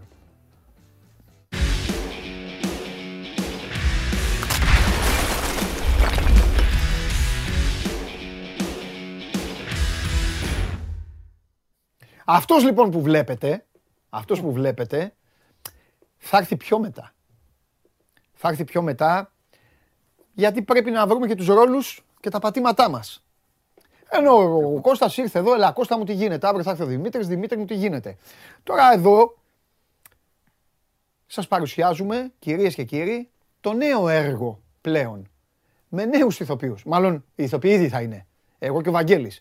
Αλλά οι ρόλοι αλλάζουμε. Παίζουμε άλλοι, θα παίξουμε άλλες παραστάσεις πλέον. Αφού ο μόνιμος Βαγγέλης Αρναούτογλου Παναγιωτάρας, από ό,τι διάβασα, φεύγει πλέον. Και τώρα ποιον θα κάνεις. Γιατί σίγουρα θα με βάλεις να κάνω τον Αλμέιδα, όπως πάντα. Όπως πάντα. Τα δύσκολα. Ξέρεις, πώς βάζανε, ε, κάποιοι λέγανε, κάνε εσύ τον πρωταγωνιστή, να περνάω εγώ, να περνάω εγώ ζάχαρη. Ή κάνε εσύ τον πρόεδρο, να κάνω εγώ τον αντιπρόεδρο. Έτσι και εσύ τώρα. Μου λες συνέχεια, κάνε τον προπονητή. Σου, σου, έκα, σου έκανα και το, το Μιλόγεβιτ σε κομβικό σημείο που σου έλεγα. Ναι, τον έκανε όταν έκανα εγώ το, το Μελισανίδη. Ναι. Ε, βέβαια. Για να δούμε. Πάντα εσύ πρέπει να κάνεις κάποιον ανώτερο, ρε φίλε. Ναι, ναι, ναι, σωστά. Σωστά, σωστά, σωστά για... Έτσι είναι και στην εκπομπή. Τι να κάνουμε τώρα. Όχι, όχι γι' αυτό. Πρέπει να κάνουμε τον ανώτερο. Όχι, για να, για να απαντάς εσύ να μαθαίνει ο κόσμος. Γι' αυτό. Αλλιώς εγώ τι να απαντάω. Αυτό δεν ξέρω. Ε, για... έχασα, έχασα πάντως το μαξιλαράκι ασφαλείας μου, πάει τώρα. Ω, oh, τώρα θα είσαι ο Πορτογάλος βοηθός. Τώρα Κάτι πρέπει δε... να αυτοσχεδιάζω πολύ. Πρέπει να μπαίνω στο μυαλό πολλών και τα λοιπά. Ναι. Θα δούμε. Σωστά. Θα με στριμώχνεις εσύ. Σωστά. Λοιπόν. Ε, πιστεύω, πιστεύω στα τέλη της άλλης εβδομάδας. Ναι. Είναι. Να το οριοθετήσουμε. Δηλαδή ένα καλό ραντεβού. Ωραία. Να έχουμε, να έχουμε πλήρη εικόνα. Την άλλη. Στο τέλος της άλλης πιστεύω θα είμαστε. Εντάξει. Σε δέκα μέρες. Ναι, για να, για να τα... και, και πιο νωρίς. Μπορεί να Τετάρτη, μπορεί να είναι Πέμπτη, θα το δούμε. Θα τα βρούμε. Αλλά δεν το κάνουμε. Να, να, περάσει αυτή, να περάσει αυτή για να, να κάτσει και η κατάσταση εκεί που πρέπει. Εντάξει, δεν να τα χαλάμε. Πα, πάμε όμως κάτι. Από την Πέμπτη που τα είπαμε τελευταία φορά και μετά χαθήκαμε, παρατήρησα λίγο εκεί, περνώντας λίγο την ώρα μου στο Παρίσι, είδα και ένα ξεσπασμά σου, είδα και κάποια πράγματα. Έχουμε χάσει κάποια επεισόδια που μπορεί να είναι λίγο παλιά δημοσιογραφικά. Αλλά για την εκπομπή δεν είναι ποτέ παλιά. Τι εννοώ. Ναι. Θέλω λίγο να πούμε για τον Παπαδημητρίου. Έχουμε πει τόσα πολλά για τον Παπαδημητρίου και τον Κονέ. Γίνανε κάποια πράγματα. Εντάξει, δύο λεπτάκια, πέντε, ξέρω εγώ, να τα συζητήσουμε λίγο κι εμείς. Ναι. Είχα ξέσπασμα αυτό στην περασμένη. Νόμιζα ότι ήμουν πολύ cool. Γενικά είμαι πολύ cool το τελευταίο καιρό. Εντάξει, μπορεί. Ξεσπασματάκια, ξέρεις αυτά. Ο, κοίταξε. Όπως την εκπομπή δεν είσαι. Ναι. Αλλά είναι φυσιολογικό. Γιατί άλλο ο γραπτός λόγος, άλλο ο προφορικός που είσαι και πιο. Ένας άνθρωπος πάντα είναι πιο χύμα, πιο άνετος, πιο. Ναι, ναι, ναι, ναι. Ισχύει. Και για, γιατί ξέρεις, προφορικά έχεις κι άλλον απέναντι. Δηλαδή είναι, τώρα είμαστε σαν να πίνουμε έναν καφέ και εγώ αυτό θέλω. Γραπτό είσαι εσύ μόνος με έναν υπολογιστή, οπότε δεν είναι το ίδιο. Και μας ακούνε οι χιλιάδες. Εντάξει, δεν πειράζει, δεν πειράζει. Δεν πειράζει. Τον καφέ μας. Λοιπόν, πειράζει. Κοίτα, να πούμε για τον Παπαδημητρίου. Μπαμ, μπαμ. Ε, το θεωρείς δίκαιο. Μπαμ, μπαμ, ναι, το θεωρώ δίκαιο. Ωραία. Ε, πιστεύεις ότι πόσο της εκατό του Μάρμαρου του αναλογεί στην πληρωμή αυτή? Σίγουρα ένα μεγάλο ποσοστό, δεν ξέρω πόσο της εκατό. Ε, επειδή κανονικά το, το, το συνολικό ποσοστό στο Μελισσανίδη αναλογεί, γιατί αυτός τους έχει ε, μαζέψει, να το πω έτσι, εντάξει, όλους αυτούς εκεί και τους έδωσε. Ναι, αυτός είναι ναι, αν, αν βγάλουμε λοιπόν το Μελισσανίδη απ' έξω και πάμε κα, καθαρά στο θέμα μεταγραφικός σχεδιασμός, από τη στιγμή που ήταν το Α και το Ω, όπως ο ίδιος ο Μελισσανίδης είπε για εκείνον, απέτυχε. Ναι. Αν το πάρουμε υπό αυτή τη, τη λογική, έτσι. Ναι. Ε, έτσι τον ονόμασε ο άνθρωπος που του έδωσε τη δουλειά, άρα ως Α και Ω απέτυχε. Και θεωρώ ότι πλήρωσε συμπληρωματικά όλα όσα δεν μπόρεσε να κάνει στην ΑΕΚ, δηλαδή ειδικά το φιάσκο του Γενάρη, το οποίο ε, όντως ε, νομίζω ότι βαραίνει εκείνον περισσότερο από όλους, περισσότερο και από τον Κονέ. Ε, γι' αυτό Κονέ το πληρώνει με απλή αλλαγή ρόλου και όχι με ολικό άδειασμα. Ο Παπαδημητρίου το πλήρωσε με άδειασμα. Ε, λειτουργήσε συσσωρευτικά όλο αυτό. Θα μου πεις γιατί δεν έγινε το Γενάρη, γιατί έπρεπε να υπάρχει κάποιος στο ρόλο αυτό. Προφανώς ο Μελισσανίδης από το Γενάρη το έχει αποφασίσει. Τον άφησε ενεργό ακόμα και στο θέμα του προπονητή, όπου η αλήθεια είναι ότι είχε ρόλο σημαντικό. Έτσι. Ήταν ο άνθρωπος ο οποίος μίλησε περισσότερο με τον Αλμέιδα από κάθε άλλον που βρίσκεται αυτή τη στιγμή στην ομάδα. Ε, ο άνθρωπος ο οποίος χειρίστηκε σε έναν βαθμό και τη, τα θέματα της μεταγραφής, μα, μαζί φυσικά με το συνδετικό κρίκο που ήταν κάποιος ατζέντης και, όλα, και ούτω καθεξής, και η τελική απόφαση είναι του Μελισσανίδη. Αλλά εντάξει, ξέραμε ότι μέσα στο γύρο από τον Αλμέιδα ήταν ο Παπαδημητρίου. Ναι. Ε, όμως όταν ήρθε η ώρα της απόφασης, δεν σκέφτηκε ο Μελισσανίδης να κρίνω τον Παπαδημητρίου από το αν θα μου βγει ή όχι ο Αλμέιδα. Τον έχω κρίνει ήδη. Δεν με ικανοποιεί. Απέτυχε. Ε, καλή νύχτα. Πάμε στον επόμενο. Αυτό είναι το story του Παπαδημητρίου στην ΑΕΚ. Τώρα, αν με ρωτάς αν βοήθησε, τι έκανε, τι δεν έκανε σε όλη αυτή τη διάρκεια του ενός και κάτι έτους που ήταν στην ομάδα, ε, δεν βλέπω κάτι τρομερό για να τον εκθιάσω. Έτσι. Ίσως τον εκθιάσουμε αργότερα αν ο, αν ο Αλμέιδα βγει και να πούμε ότι ξέρεις τι είχε και αυτό συμβολή στο να έρθει ο Αλμέιδα. Αλλά αυτό είναι μια άλλη ιστορία, θα τη δούμε μπροστά μας. Μάλιστα. Ρε Βαγγίλη, πες μου κάτι. Ε... Ο Κονέ τη γλίτωσε. Ναι, με αλλαγή ρόλου, τον οποίο δεν ξέρουμε ακόμα. Έτσι. Ε, ε, ναι. έχα, έχασε τον τίτλο του τεχνικού διευθυντή, είναι ξεκάθαρο αυτό. Τον πήρε ο Κουχάρσκι. Λοιπόν, και τι θα ε, περιμένουμε να μάθουμε. Του. Δεν, δεν ξέρουμε ακόμα. Κάποιο ρόλο θα έχει all around στο σκάουτινγκ, προφανώς. Mm. Ε, ίσως να είναι ο επικεφαλής του τμήματος σκάουτινγκ. Λέω εγώ τώρα κάτι το οποίο. Ωραία. Ωραία. Ε, δεν το λέω με σιγουριά και τα σχόλια. Η ερώτηση, η ερώτηση για τον Κονέ είναι μία. Ε, μένει, το παιδί μένει. Καλά κάνει και μένει δηλαδή, αλλά είναι. Με το συμπάθειο έχω δικαίωμα να, να μου γεννηθεί η απορία. Ο άνθρωπος αυτός ήταν ο μοναδικός, σύμφωνα με το ρεπορτάζ σου, που έκανε μία κίνηση, ρε παιδί μου. Έστω και αν αυτή η κίνηση για κάποιους μπορεί να φάνηκε και σαν Βαγγέλη, κράταμε, κράταμε ρε Βαγγέλη. Κατάλαβες. Δηλαδή... Αναφέρεσαι τον Κουχάρσκι τώρα. Όχι, τον, αναφέρομαι στον Κονέ. Το, το, ναι, για τον Κρυχόβια κλαις, η όχι, κίνηση. Όχι. Εντάξει, δεν το κατάλαβες. Ο Κονέ ήταν ο μοναδικός που μετά το πέσιμο του κόσμου ήταν ο μόνος που είπε εντάξει, άμα είναι να φύγω, φεύγω. Ο μόνος. Άσχετα με αυτό φάνηκε λίγο... Ναι, ναι, ναι, εντάξει, κατάλαβα τώρα. Κατάλαβες, το, το είχε σχολιάσει και εσύ ρε παιδί, μου είχες πει ότι όποιος είναι να φύγει, φεύγει. Δεν κάνει κράταμε, ναι. κα, κράταμε να... Λοιπόν, ωραία. Φεύγω για να μείνω.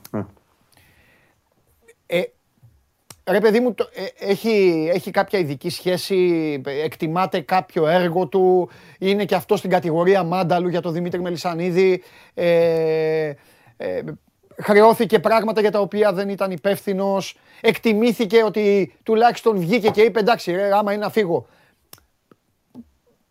Ναι, προσπαθώ, να φτάσω, το... ρε, ξέρεις, προσπαθώ να φτάσω, κατάλαβα, κατάλαβα. Ότι για όλα αυτά είναι του Παπαδημητρίου. Όχι ότι φταίει ο Κονέ, δηλαδή φύγει και εσύ Κονέ, αλλά ψάχνω να βρω μια άκρη.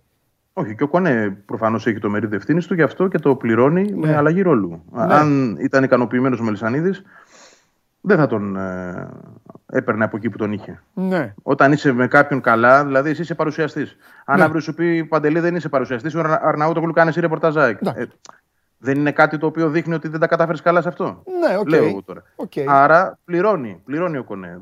Γλιτώνει το γεγονός, θα σου πω το εξής, ότι όταν ανέλαβε μάλιστα. ήταν παντελώς άπειρος, γιατί όταν του είπαν ότι θα γίνεις τεχνικός διευθυντής, εκείνος μόλις είχε σταματήσει το ποδόσφαιρο και μάλιστα δύο μήνες πριν γίνει αυτό, είχε πει ότι θέλει να γίνει προπονητής. Άρα τον έβαλα να κολυμπήσει σε χαρτογράφητα νερά εντελώς. Έκανε την προσπάθειά του. Σημαντικά Μπράβο. λάθη, ειδικά αυτό του Ντατσένκο θα θυμηθώ. Ε, εντάξει. Αλλά ήταν το πρώτο του, οπότε συγχωρείτε. Είχε όμως και συμβολή σε πράγματα καλά. Το πιάσα. Ναι. Φι... Τον σώνει ίσως... ναι. η εργατικότητα. Μπράβο, η εργατικότητα. Ένα. Άκου τι πιστεύω. Ένα εργατικότητα, πιστεύω. Σαν να είμαι εγώ εισαγγελέας τώρα, απ' έξω, στη δίκη. Πιστεύω, ένα η εργατικότητα. Δεύτερον, η έμεση παραδοχή της, του οργανισμού. Το πήραμε στο λαιμό μας το παιδί. Ναι, παίζει και αυτός σε έναν βαθμό, ναι. Έτσι δεν είναι. Ναι, ναι. Και τρία ότι, και τρία ότι εντάξει ρε παιδί μου μπορεί... Και, και τρία φυσικά η, η, ότι ξεκινάει από μηδενική βάση, ενώ ο Παπαδημητρίου το είχε κάνει κι αλλού αυτό. Ναι, ακριβώς. Και δεν, και δεν ανταποκρίθηκε. Και άλλα δύο μπορώ να σου πω. Ένα ότι μας έδειξε σε αυτό το διάστημα, λέω εγώ τώρα μια σκέψη του, του Μελισσανίδη, ότι ίσως δεν είναι καλός για τεχνικός διευθυντής, όμως μπορεί να βοηθήσει το σκάουτινγκ. Ναι. Ένα. Και θα σου βάλω και ένα ακόμα ότι είναι και καλό παιδί ε, για την ομάδα, θετικό στοιχείο. Άξι, ωραία, μετράει, θέλουμε τέτοιους χαρακτήρες, ναι. τον κρατάμε και γι' αυτό. Βέβαια, ε, βέβαια εντάξει, η Άκη έχει κάνει πάνω σε αυτή τη λογική, έχει κάνει πολλά λάθη λες, και έχει πολλές κόρες να παντρέψει. Και θέλει ναι. καλά παιδιά. Δεν πάει έτσι. Αλλά στην τελική σούμα το να είσαι και ένας καλός χαρακτήρας ναι. και εργατικός για την ομάδα και χρήσιμος ναι. παίζει και αυτό το ρόλο. Μάλιστα, μάλιστα, μάλιστα. Εντάξει. Ε... Στην τελική, ρε Βαγγέλη, προπονητική ήθελε να. Α, αν δεν κάνω. Δηλαδή, αν ερχόταν ποτέ εδώ, το πρώτο πράγμα που θα τον ρώταγα θα ήταν πήρες πτυχίο, πήρες δίπλωμα και έγινες μετά τεχνικός διευθυντής. Θα ήθελε να πάρει δίπλωμα. Δεν ξέρω αν έχει πάρει. Νομίζω όχι. Δεν, δεν πρόλαβε. Αφού α. με το που σταμάτησε την μπάλα, είπε: Θέλω, σκέφτομαι να γίνω προπονητής. Θέλω. Mm. Δεν ξέρω αν το έχει ολοκληρώσει. Μπορεί mm. να κάνω και λάθος, αλλά. Mm. Αυτό διαλύθηκε γρήγορα. Έτερον εκάτερον. Μπορεί να του ταιριάζει κιόλα. Ήταν και καλός παίκτης. Τέλος πάντων. Μπορεί. Ναι, ναι. Σε κάθε περίπτωση έτερον εκάτερον από την άποψη ότι ναι. όταν σου δίνουν μια δουλειά δεν σε πιέζουν και με το ζόρι να την πάρεις. Ναι. Προφανώς και αυτός θεωρούσε ότι μπορεί να ανταποκριθεί. Δεν το συζητάμε. Δεν το συζητάμε. Μάλιστα. Ωραία, ρε Βαγγέλη. Τίποτα άλλο έχουμε τώρα, κανένα κουτσομπολίστικο. Τίποτα. Ε, τι, α, α ρωτήσω εγώ. Με Τσιντότα τι γίνεται. Έτσι μου ήρθε. Δεν ξέρω κάτι. Δηλαδή, προσπερνάς τόσο εύκολα ότι ήρθε ο καινούριος τεχνικός διευθυντής, ο καινούριος προπονητής. Είναι σήμερα εδώ πρώτη φορά μαζί ε, και πάμε στον Τσιντότα. Θα πάμε στον Τσιντότα, λοιπόν. Στο παιδό, θα απαντήσω ναι. για την προσπέραση. Ναι. Μου ζήτησες ο ίδιος να σου δώσω ένα οκταήμερο. Α, οκ, δώσω... okay, εντάξει, για να τα πούμε συνολικά. Καλά να μιλάμε. Εγώ αυτά που ρωτάω ο κόσμος συνέχεια. Θα έρθει ο Διαμαντούπουλος, πείτε για το Διαμαντούπουλο. Έκλεισε ο Διαμαντούπουλος, έφυγε ο Διαμαντούπουλος. Ποιος λέγονταν τη Celtic ο παίκτης πέρυσι που μιλάγαμε ενάμιση μήνα για αυτόν? Α, ο Εντσάμ. Τα λέμε, τέτοια θα λέμε. Όχι, όχι, απλά εδώ ρε παιδί μου είναι μια διαμορφωμένη κατάσταση. Αν έλαβε ένας άνθρωπος πριν δύο μέρες. Αν έχεις κάτι να πεις γι' αυτό, πες το. Μην νομίζεις ότι. Θέλω να πω ότι είναι ο απόλυτος ευνηδιασμός. Απόλυτος ευνηδιασμός. Ε, μας τον επιφύλασε δηλαδή ο, ο Μελισανίδης σε όλους. Έτσι, ναι. Δηλαδή, ουδής ήξερε για αυτόν τον άνθρωπο ότι βρίσκεται σε συζητήσεις με την ΑΕΚ. Και θέλω να πω εδώ πολύ γρήγορα για αρχή, ναι, ότι δείχνει η αλλαγή στρατηγικής. Γιατί είναι ένας άνθρωπος ο οποίος έχει πρωτοστατήσει, δηλαδή το καλό όνομα που έχει, ναι, μάλλον το καλό έργο που έχει, ναι, αφορά πωλήσεις. Α. Και όχι δημιουργία ομάδας. Έτσι. Ναι, αλλά έχει η ΑΕΚ τι έχει να πουλήσει? Γιατί πως δεν έχει. Τι να πουλήσει η Ευαγγελία, έχει η ΑΕΚ. Δηλαδή, όταν, έφυγε, όταν έφυγε ο Σβιντέρσκι από τη Λέγκια, ποιος τον ήξερε? Και έκανε και δεύτερη μεταγραφή. Πήγε στο Εμ Ελ Ες. Έχει τον Γκαρσία. Ο οποίος είναι μια επιθυμητή πώληση από τη, για την ΑΕΚ, η οποία έχει κολλήσει εδώ και καιρό. Και δεν θα ξεκολλήσει αν δεν υπάρχει ένας άνθρωπος ικανός να ανοίξει πόρτες. Δεν ξέρω αν είναι ο συγκεκριμένος. Τον αλλά... θέλει, ο, θέλει, θέλει ο Αλμέιδα να πουληθεί ο Λιβάη Γκαρσία? Όχι, όχι. Η ΑΕΚ θα ήθελε να τον πουλήσει δεκαπέντε εκατομμύρια. Γιατί όχι.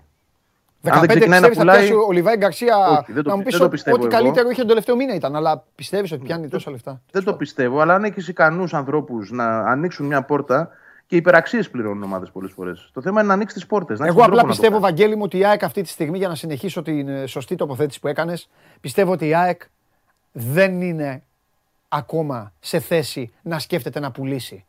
Για να πουλάς, για να γίνεις selling team, πρέπει πρώτα να φτιάξεις κάτι δυνατό. Να αρχίσει να ρολάρει, να σε βλέπουν, να κάνεις νίκες, να πάρεις και κανένα, ναι, τίτλο. Και μετά το ανοίγεις το μαγαζί, καταλαβες. Πρέπει όμως να στρώνεις και έναν δρόμο. Ούτε αυτό μπορεί να γίνει από τη μια μέρα στην άλλη. Γι' αυτό θέλω να δω και ποιος θα είναι, αν υπάρξει, ναι, αθλητικός διευθυντής, δηλαδή πάνω και από τους δύο, και από τον προπονητή και από τον Κουχάρσκι, τον τεχνικό διευθυντή. Να δούμε ποιες είναι οι αρμοδιότητες του. Μήπως ο Κουχάρσκι, εγώ το βάζω στο τραπέζι σαν σκέψη. Μήπως έχει έρθει αυτός ο άνθρωπος για να στρώσει αυτό το πράγμα στην oh. ομάδα. Γιατί. Ναι. Το να χτίσει ομάδες δεν είναι κάτι το οποίο είναι το φόρτε του. Το να πουλάει είναι το φόρτε του. Άρα να δούμε τη συλλογική στρατηγική και το συνολικό σκεπτικό και τότε να καταλάβουμε τι πάει να γίνει στην άκρη. Γι' αυτό, ναι, σου είπα και την άλλη εβδομάδα. Ναι, εντάξει, γι' αυτό και δεν την άνοιξα τόσο πολύ. Ωραία. Ωραία. Πες μου για τον Τσιντότα τώρα. Ξέρεις, ξέρεις γιατί μου ήρθε ο Τσιντότας?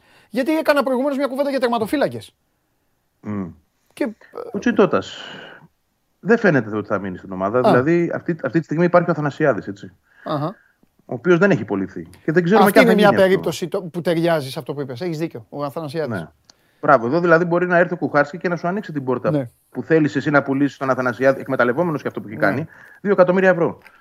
Αν στο κάνει, ε, σημαίνει ότι πέτυχε σε κάτι που λίγοι έχουν πετύχει. Δηλαδή, αν βάλω κάτω τους τεχνικούς διευθυντές της ΑΕΚ, πέραν του ότι όλοι ήταν πρώην παίκτες της ΑΕΚ, όλοι μα όλοι, ναι, ε, Μιλοβάνοβιτς, Μαϊστόροβιτς, Μπερόπουλος, Ήβιτς. Όλοι, Κόνε, όλοι ήταν πρώην παίκτης. Είναι ο πρώτος που δεν είναι παίκτης της ΑΕΚ. Δεν, ναι, έχει υπάρξει. Ναι. Λοιπόν, άμα σου ανοίξει αυτή την πόρτα και κάνεις μια πώληση. Μάλιστα. Παίρνει ένα credit μεγάλο αυτός ο άνθρωπος. Μόνο ο Ήβιτς έχει καταφέρει να πουλήσει. Τον Μπάρκα, έτσι στη Celtic. Ναι. Δηλαδή, άλλον δεν θυμάμαι να έχει καταφέρει πολύ. Και το Βέρντε, ας πούμε, που τον γύρισε πίσω και ήταν σε απόλυση για την ΑΕΚ, γιατί πήρε ένα εκατομμύριο ευρώ. Ναι. Και αυτό είναι κάτι. Το, τον οικονόμο, ένα εκατομμύριο ευρώ. Ο Ήβιτς τον πούλησε. Ε, πριν δεν είχαμε δει πωλήσεις, ούτε είδαμε μετά. Σημαντικές mm-hmm, τουλάχιστον. Mm-hmm, mm-hmm. Ε, Θεωρώ ότι ήθελα να το δουλέψει αυτό και καλά κάνει. Ε, πρέπει και πρέπει να το δουλεύεις, δεν ξεκινά αυτό. Δεν ξεκινά να το κάνεις από τη μία μέρα στην άλλη. Αλλά ξανά λέω, να δούμε ποιος θα είναι και ο αθλητικός διευθυντής για να, να καταλάβουμε και το πώς θα λειτουργεί αυτό το οργανόγραμμα. Έτσι. Το οποίο είναι υποκατασκευή, να το πω έτσι ακόμα. Υπο, υποσύσταση. Ωραία. Βράνιες. Ε, Τσιντότας πρώτα να σου πω ότι Α. αυτή τη στιγμή είναι πάει για εκτός. Ναι. Ειδικά αν μείνει ο Αθανασιάδης, γιατί ναι. εκτακτεί ο τερματοφύλακας. Που έχουν καλή σεζόν πίσω σχετικά ο Σάνκοβιτς, πολύ καλή ο Αθανασιάδης. Πώς θα μείνει, Βράνιες... Ευαγγέλιο, Αθανασιάδης τώρα? Ο Αθανασιάδης θέλει να παίζει και είναι για να παίζει. Πώς θα μείνει? Ε, εντάξει, έχει συμβόλαιο όμως. Άμα, δε, άμα δεν έρθει η πρόταση. Δε, θα είναι πρόβλημα. Θα, θα είναι πρόβλημα. Θα είναι και, πρόβλημα. Για, και για το Βράνιες, για να στο συνδέσω, λέμε, λέμε ότι πρέπει να φύγει ή ότι και η Άκη θα ναι. ήθελε να φύγει. Εγώ αυτό καταλαβαίνω. Ναι. Αλλά πώς θα φύγει ένα βαθμό συμβόλαιο? Είναι τόσο απλό. Και αν ο ίδιος πει κάθομαι. Ναι. Γιατί αυτό έκανε και στην Άντερλεκτ ο Βράνιες, να μην το ξεχνάμε. Ναι. Ο Βράνιες, ο Βράνιες είναι άνθρωπος που τα λεφτά τα υπολογίζει πάρα πολύ και τα καλά κάνει βέβαια, αφού τα, τα κέρδισε σε συμβόλαια. Ναι. Δικαίωμά του είναι. Αλλά με την Άντερλεκτ, η Άντερλεκτ προσπαθούσε δύο χρόνια να τον βγάλει από πάνω της, αλλά αυτός είχε εννιά εκατοστάρικα συμβόλαιο και δεν κουνούσε από εκεί. Ναι. Και καλά έκανε στο φινάλι. Ναι. Αλλά δεν μπορώ να σου πω αυτή τη στιγμή ότι επειδή θέλει να προχωρήσει παρακάτω θα γίνει κιόλας. Έχετε χάρη που στην Ελλάδα ακόμα δεν σκέφτονται όπως το εξωτερικό. Αν σκέφτονταν όπως το εξωτερικό, γιατί στην Ελλάδα είμαστε και διακόσια χρόνια πίσω ακόμα ε, και δεν ξέρω αν ποτέ φτάσουμε, θα είχε μεγάλη φάση με αγοραπολισίες ε, ομάδων, κατάλαβες, μεταξύ τους. Ναι, καλά, ακόταν ο ΠΑΟΚ να σου λέγε πόσα θες για τον Αθανασιάδη, τόσα πάρτα. Έτσι. Αλλά ακόμα στην Ελλάδα, τι, στον ΠΑΟΚ, όχι, δεν δίνω εκεί, αλλού, ο Παναθηναϊκός, Ολυμπιακός, ο ένας ο άλλος. Και τι, τι ωραίο τζόγο θα έχει αυτό, τι πόσο δηλαδή θα είχαμε να ασχοληθούμε μετά. Βέβαια, δανεικούς δίνουν, Ευαγγέλη μου. Η Ίντερ δίνει στη Μίλαν, η Μίλαν στη Γιουβέντους, ο ένας τον άλλο, μεταξύ τους δεν έχουν τέτοια. Αυτά γίνονται δεκαετίες και εδώ δεν θα γίνουν ποτέ. Ναι, ποτέ. Μάλιστα. Δεύτερο επιθετικό.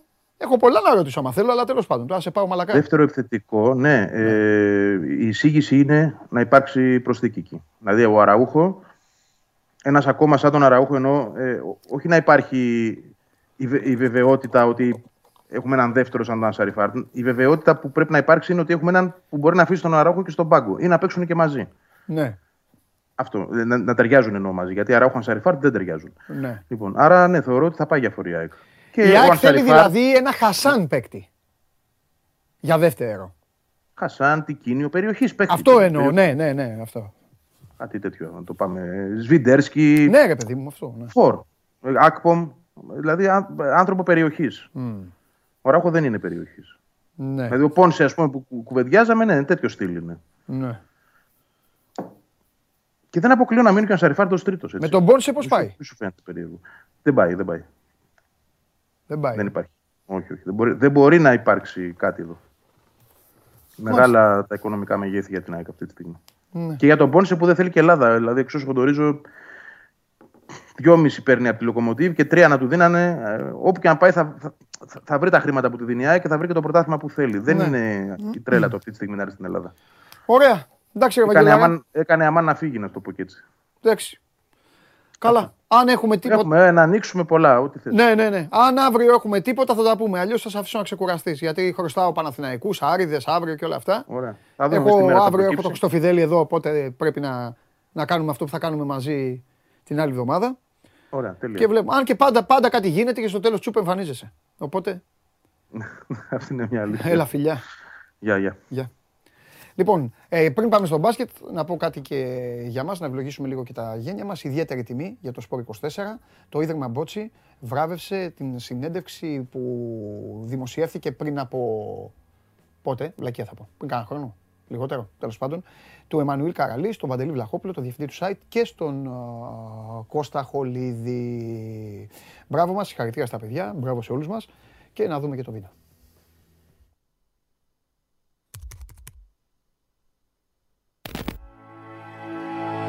Κατά τη διάρκεια της τριακοστής έβδομης απονομής δημοσιογραφικών βραβείων του Ιδρύματος Μπότσι, το Σπορ είκοσι τέσσερα βραβεύτηκε για την προαγωγή του αθλητισμού χωρίς διακρίσεις στην τελετή που πραγματοποιήθηκε στο Ζάπιο Μέγαρο, παρουσία της Προέδρου της Δημοκρατίας Κατερίνας Ακελαροπούλου. Το Σπορ είκοσι τέσσερα ήταν ανάμεσα σε εκείνους που βραβεύτηκαν. Συγκεκριμένα, ο διευθυντής του Σπορ είκοσι τέσσερα Παντελής Βλαχόπουλος και ο δημοσιογράφος του site Κώστας Χολίδης τιμήθηκαν για την προαγωγή του αθλητισμού χωρίς διακρίσεις και τη συνέντευξη στον πρωταθλητή Στίβου Εμμανουήλ Καραλή. Η μία τιμή τώρα την ειδική διάκριση στον Κώστα Χολίδη και Παντελή Βλαχόπουλο για την προαγωγή του αθλητισμού χωρίς διακρίσεις και το ρεπορτάζ τους για τον πρωταθλητή Στίβου Εμμανουήλ Καραλή στο Σπορτ είκοσι τέσσερα.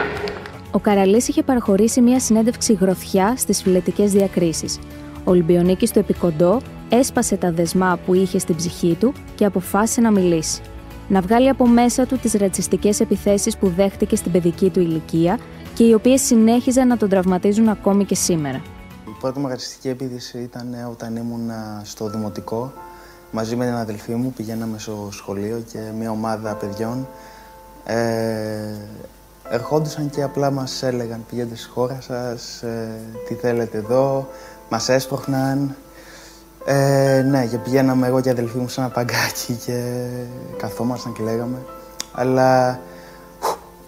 Α, πα, πα, πα. Λοιπόν... Ωραία.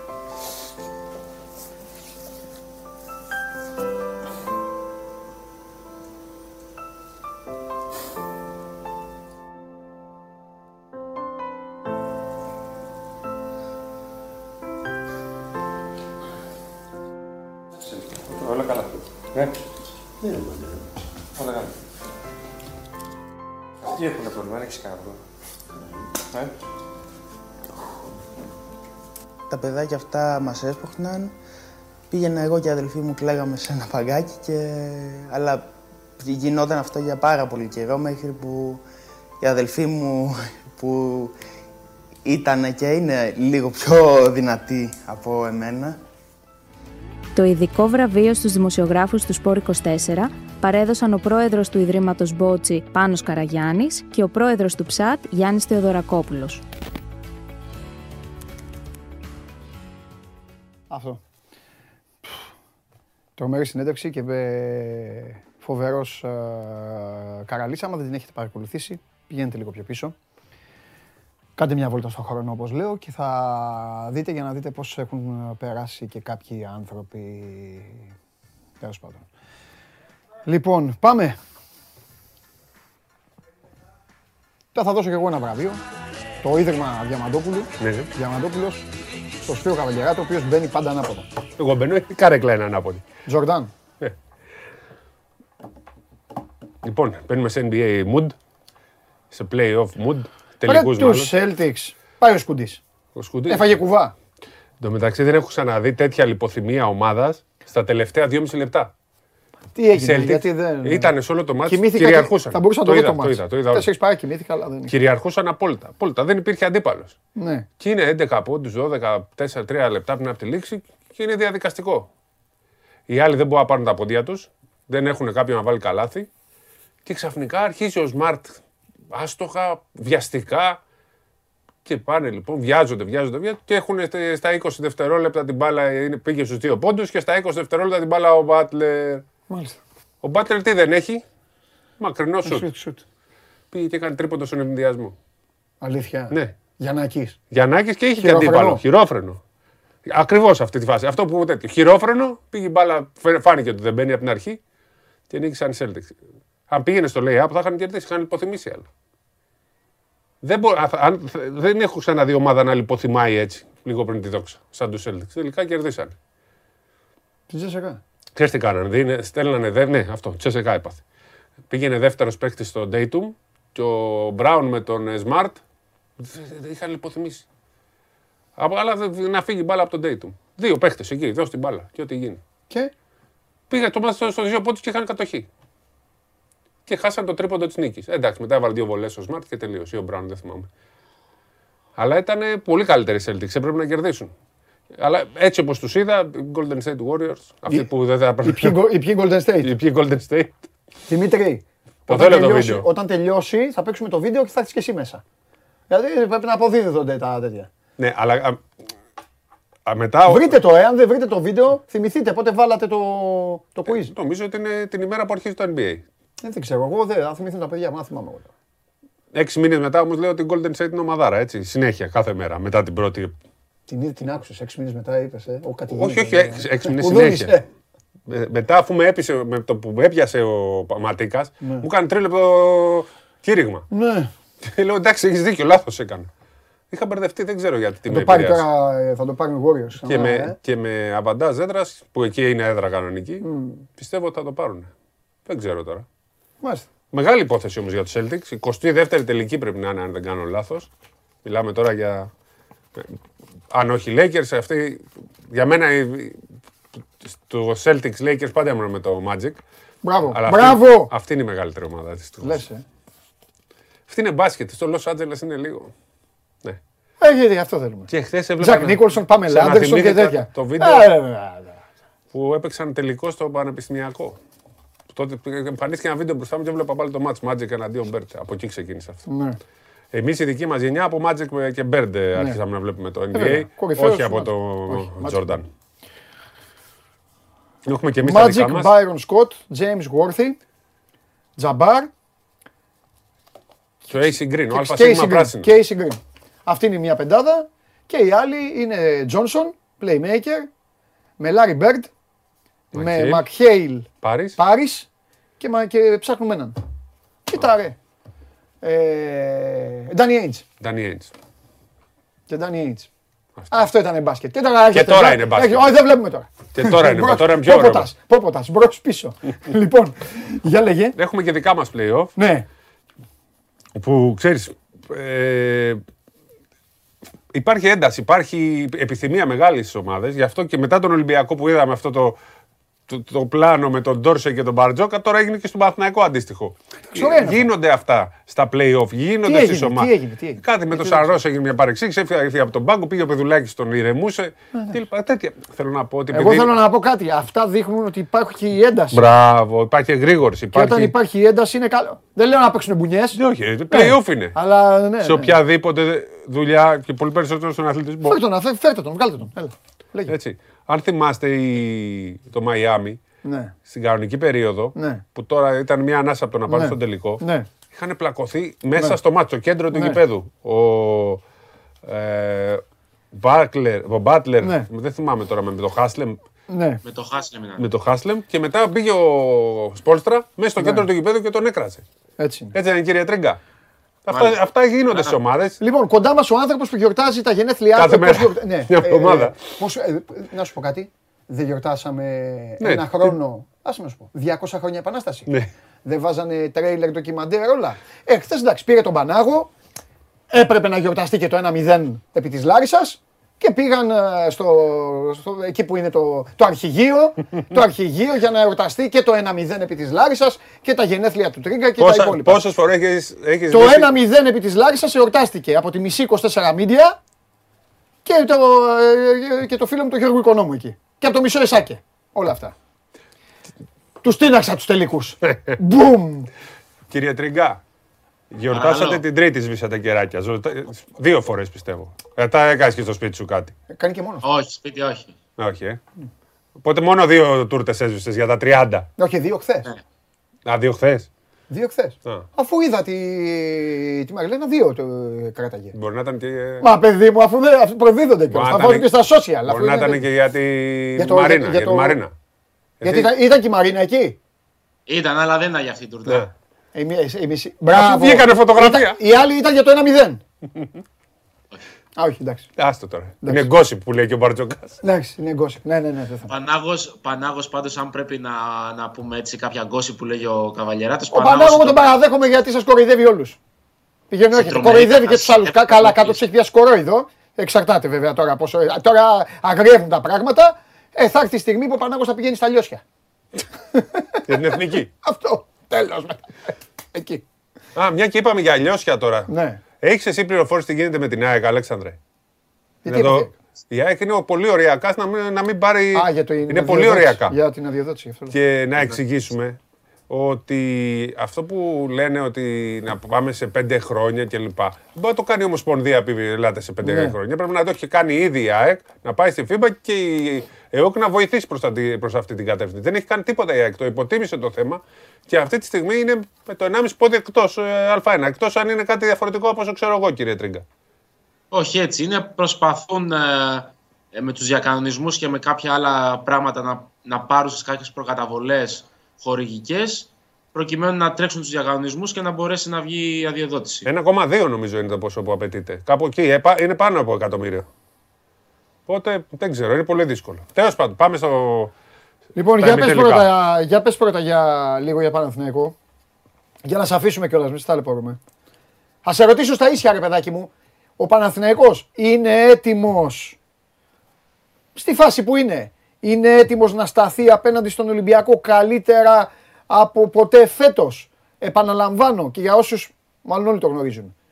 Ξεκινάει η σεζόν με μία νίκη ο Παναθηναϊκός και έκτοτε έχει τέσσερις συνεχόμενες ήττες. Οι αλλαγές, θα δούμε κάτι άλλο? Κάτι καλύτερο? Ε, κοίταξε. Καλύτερα, δεν ξέρω αν, αν δηλαδή μπαίνουν στη σκακέρα και έχει περισσότερες πιθανότητες σε σχέση με αυτές που είχε στο πρώτο μάτσο ή στον τελικό ή οτιδήποτε, δεν το ξέρω. Ναι. Ε, τις περισσότερες πιθανότητες στα μεταξύ τους παιχνίδια νομίζω τις είχε στο τελικό του κυπέλου. Okay. Μόνο και μόνο επειδή ήταν μονό παιχνίδι, ναι. Υπήρχε το άγχος στην απέναντι πλευρά για τον Παναθηναϊκό σαν τα outsider. Σωστό. Οπότε εκεί ο Παναθηναϊκός έμπαινε ξέροντας ότι μπορεί να κυνηγήσει περισσότερα πράγματα. Σε μια σειρά αγώνων, ενενήντα εννέα τοις εκατό κερδίζει η καλύτερη ομάδα της, του ζευγαριού. Έτσι, ναι. Και αντικειμενικά ο Ολυμπιακός έχει καλύτερη ομάδα από τον Παναθηναϊκό. Αυτό που μπορεί να φτιάξει εισαγωγικά ή να πειράξει ο Παναθηναϊκός ε, είναι να ευνηδιάσει τον Ολυμπιακό. Επειδή ακριβώς δεν είναι στρωμένη ομάδα όπως ο Ολυμπιακός, δεν έχει σταθερή δομή και σταθερό rotation. Ε, να δουλέψει κάποια πράγματα ο Βόβρας, τα οποία πιστεύω δεν θα τα εμφανίσει όλα στη σειρά με τη Λάρισα. Σίγουρα θα κρατήσει κάτι για τα μάτσα με τον Ολυμπιακό. Προκειμένου να ευνηδιά στον Ολυμπιακό, κυρίως στο πρώτο παιχνίδι που είναι ε, από τα πιο κρίσιμα, αν όχι το πιο κρίσιμο σε μια τέτοια σειρά. Mm-hmm. Δηλαδή να πάει στο σεφ, να προσπαθήσει να εκμεταλλευτεί την πίεση του Ολυμπιακού από τον κόσμο και την ανάγκη για νίκη ε, και να κάνει τη ζημιά εκεί πέρα. Καλύτερος ο Παναθηναϊκός, δεν ξέρω αν είναι σε απόλυτο βαθμό σε σχέση με το προηγούμενο διάστημα. Αυτό που είπε ο Σπύρος ισχύει, ότι υπάρχει μεγαλύτερη εγρήγορση λόγω συνθηκών και λόγω κατάστασης. Και χθες ο Σάντρος, ε, αν διάβασα καλά και την κατάσταση, νομίζω περισσότερο εκνευρίστηκε με τον εαυτό του, γιατί θέλει να συνεχίσει να μαρκάρει το Mundae. Ε, είναι ένα θέμα εγωισμού περισσότερο και όχι θέμα ε, αμφισβήτησης. Αυτό έγινε στην αρχή και μετά έμεινε δηλαδή αυτό. Αυτό με το Mundae του δημιούργησε το. Το... Γενικά ήταν τρομερός ο Mundae. Ξεκινάει και το πρώτο παιχνίδι. Πολύ δύσκολα σουτ και βάλε ειδικά το πρώτο που βάζει. Ο Mundae πήγε τη Λάρισα πρώτα απ' όλα. Στάθηκε στον αέρα. Στο καλάθι με τον κολοσσό, με το ταμπλό. Είναι πολύ δύσκολο καλάθι. Το μαρκάρισμα ήταν σωστό. Και έβαλε και χθες τέτοιο. Και ήταν σωστό το μαρκάρισμα. Και στέκεται στον αέρα να χάσει. Πέφτει ο αντίπαλος και μετά σουτάρει. Καλός παίκτης ο Mundae. Πολύ καλός. Από το Ρέθυμνο κιόλας που ήταν. Ρέθυμνο δεν ήταν, από εκεί φαίνονταν κιόλας. Στο Ρέθυνα, ναι. ναι. Ε, εντάξει, ο Παναθηναϊκός τώρα θέλει να τελειώσει τη σειρά με, το, με τη Λάρισα ώστε να το νωρίτερα. Θυμίζουμε ότι το επόμενο μάτς είναι αύριο ε, και μετά πάει την ε, Πέμπτη. Να ξεμπερδεύει προκειμένου να μπορέσει μετά να έχει πέντε μέρες, ε, τέσσερις πέντε μέρες γεμάτες προπόνηση, προετοιμασία με τον Ολυμπιακό, να, να κάνει αυτά που θέλει όσο γίνεται περισσότερο. Δεν προλαβαίνει. Το ξανά έκαναν ένα-ένα ή έχει μείνει δύο για να μην ταλαιπωρείται ε, με ταξίδια ο. ένα-ένα. Σας κόλλησα τώρα. Του, πάλι ένα. Το ξανά κάνανε ένα-ένα. Γιατί το είχαν καταργήσει το ένα-ένα. Το είχαν γιατί αν, αν, αν είχες ταξίδι. Αυτό. Ναι, ναι. Έχουν ταξίδι τώρα. Αυτό και λέω. Η Λάρισα και ο Προμηθέας. Αυτό λέω. Αλλά πάνε ένα-ένα. Okay. Ε, οπότε ο Παναθηναϊκός προσπαθεί όσο μπορεί με τα όπλα που διαθέτει ε, ουσιαστικά να προετοιμάσει ένα πλαίσιο ευνηδιασμού για τον Ολυμπιακό. Γιατί αν πάει ο Παναθηναϊκός σειρά με τον Ολυμπιακό στο πρώτο μάτς με πολύ flat καταστάσεις και τακτικά, δεν έχει καμία ελπίδα νομίζω να, να κερδίσουμε στο σεφ. Ναι. Θα πρέπει ο Βόβορας να σκεφτεί κάτι, να σκαρφιστεί κάτι μαζί με το επιτελείο του για να προβληματίσουν και να ε, αλλάξουν λίγο και την ψυχολογία της σειράς στο πρώτο παιχνίδι. Ωραία. Είναι πάρα πολύ σημαντικό το πρώτο παιχνίδι. Θα πω και κάτι τελευταίο για κάποιους που λένε ότι ο Ολυμπιακός είναι πιο τυχερός επειδή παίζει με πιο ψημένο αντίπαλο. Θέλω να πω κάτι, ότι για μένα το ίδιο ισχύει και για τον Παναθηναϊκό. Πρώτον, είναι καλή ομάδα η Λάρισα. Και δεύτερον, η Λάρισα έχει κάτι που δεν το έχει κανένας από τους άλλους τρεις. Έχει την απόλαυση. Ούτε ο Προμηθέας την έχει την απόλαυση. Γιατί ο Προμηθέας το κάνει συνέχεια, να πηγαίνει στην τετράδα. Και οι παίκτες του Προμηθέα έχουν έναν προσωπικό λόγο οι περισσότεροι να παίξουν και για την πάρτι τους, να παίξουν για το επόμενο συμβόλαιο και για όλα τα, τα, για όλα τα υπόλοιπα. Ενώ η Λάρισα απολαμβάνει κάθε δευτερόλεπτο του παιχνιδιού. Και αυτό. Δεν την κάνει επικίνδυνη για να κερδίσει τον Παναθηναϊκό, αλλά την κάνει έναν καλό αντίπαλο, να δημιουργεί προβλήματα. Αυτό πιστεύω εγώ. Και, και νομίζω ότι το δείξατε. Δεν έχω δει παιχνίδι, γιατί έλειπα, αλλά νομίζω ότι. Ήταν πολύ καλή. Ναι, είναι καλή ομάδα. Επειδή, επειδή πλέον α, όλοι το έχουν αντιληφθεί στη Λάρισα αυτό, από τον πρώτο μέχρι τον τελευταίο παίχτη, είναι ευκαιρία για όλους όσο καλύτερη εικόνα δείξουν και στους τελικούς με τον Παναθηναϊκό, έχοντας οδηγήσει και την ομάδα στου τέσσερις, ναι. Όλοι τους να διεκδικήσουν πολύ καλύτερα συμβόλαια για την επόμενη σεζόν, mm-hmm. είτε στη Λάρισα είτε οπουδήποτε αλλού. Ωραία. Τελευταία πληροφόρηση. Ε, δεν ξέρω αν έχεις. Τα play-off θα αρχίσουν οκτώ, η τελική. Αν, αν πάνε στα τρία μηδέν και δύο. Ακόμα και τρία ένα νομίζω να πάει ένα μάτς. Δηλαδή ο Παναθηναϊκός να παίξει τελευταίο μάτς Σάββατο. Ε, τετάρτη ξεκινούν, ξεκινούν οι τελικοί κατά ενενήντα εννέα τοις εκατό. Αυτό που είχες πει και στην. Οπότε Τετάρτη Κυριακή πάμε, έτσι. Τετάρτη, τετάρτη Κυριακή, ναι, ναι, ναι. Εντάξει. Ωραία. Τετάρτη σεφ Κυριακή. Το Αγίου Πνεύματος πότε είναι? δώδεκα, στο μάτς του Άκα. Ε, το, δηλαδή ξεκινάνε μεσοβδομαδά. Ναι, Τετάρτη, οκτώ του μήνα. Α, και μετά πάνε στο. Μάλιστα, εντάξει, έγινε. Φιλιά! Χαιρετώ. Να προσέχεις. Γεια σου, Αλέξανδρε, φιλιά. Ε, τι άλλο, κάτι θέλω να σου πω. Α, εκνευρίστηκα με κάτι. Αν μου πεις, όταν είσαι στο αεροδρόμιο εκατό ώρες, έχεις πράγματα να, να κάνεις. Έπαιξα Nadal, ξέχασα να σου πω. Ήταν, ήταν μικρή. Ήταν ψηλά. Όχι, ήταν σαράντα. Ένα σαράντα τόσο, ναι. Ε, ναι, καλά δεν το έπαιξα μόνο του. Ε, και έχασες, έχασες, όμως, Nadal, την ΟΣΕ την έχασες. Ε, ναι, αλλά την, την κάλυψα μετά. Ναι, με, την κάλυψα μετά, θα σας πω με τι. Με Ερυθρό Αστέρα μπάσκετ. Ο Μπράντοβιτς πάλι δύο μηδέν θα χάσει και το πρωτάθλημα. Απλά θα πάρουν wild card. Wild card, ε.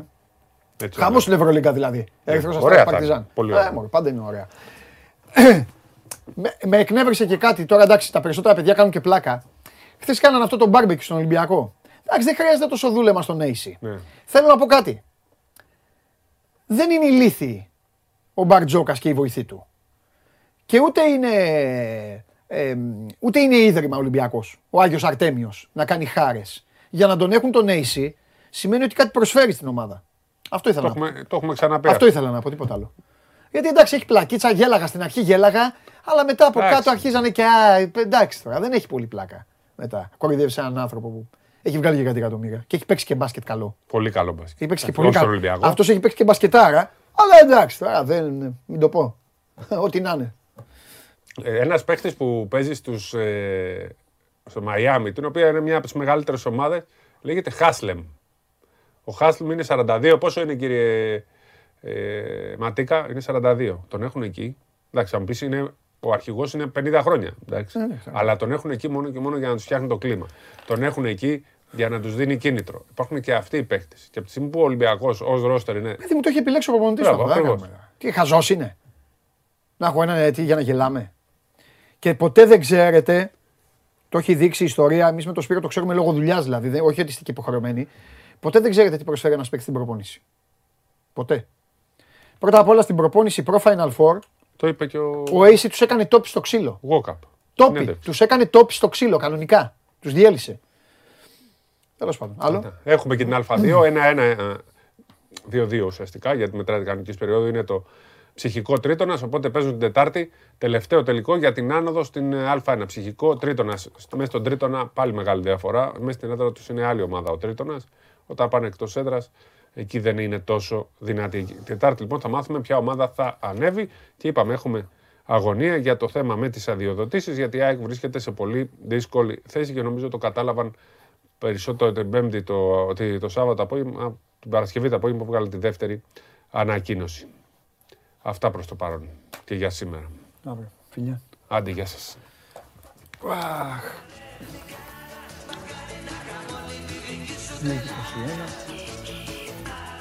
Τον νυχτώσαμε και σήμερα. Είχαμε πολλά όμως, τι να κάνουμε. Μας έφαγε το Champions League. Παφόφακες. Λοιπόν, παίρνω τον... Όχι, πού είναι ο coach. Ξέχασα τον coach, ξέχασα το Anfield, τα ξέχασα όλα σήμερα.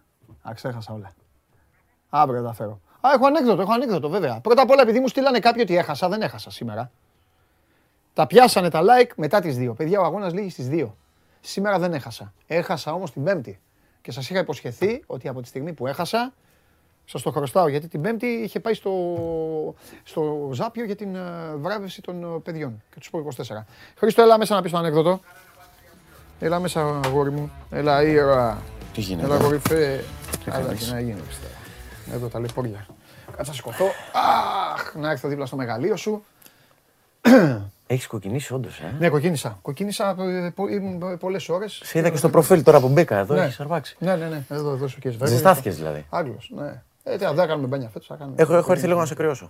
Και πολύ καλά κάνεις. Έτσι θέλω να πέρασε αυτό το καλοκαίρι. Αυτό. Λοιπόν, παίζουνε μπασκετάκι. Μ' αρέσει. Αυτό.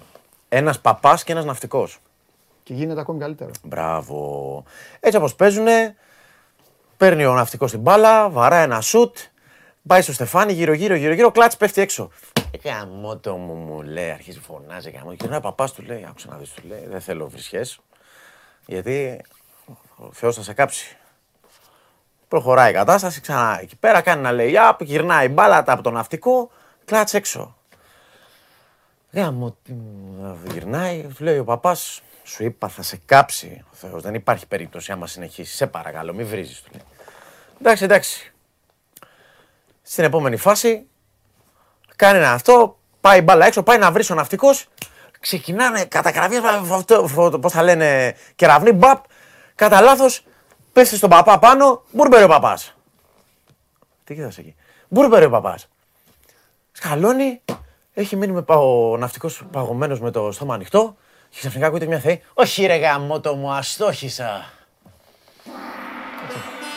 Το Θεό ήταν αυτό. Λοιπόν, σε περιμένω έξω. Να σε ρωτήσω κι εγώ κάτι. Ναι, έλα. Για να δεις ότι στη μεταξύ μας μονομαχία είμαι... Δεν μου άρεσε. Ναι, εντάξει, ήταν γρήγορο πολύ. Δεν έχει σημασία. Ας ρωτήσω και εγώ κάτι. Για να δεις ότι εγώ μιλάω σπάνια. Πώς πέθανε ο Captain Hook? Τα είδε όλα, δεν ξέρω, του λείπει το ένα μάτι, δεν ξέρω. Σκουπίστηκε με το λάθος χέρι. Φιλιά.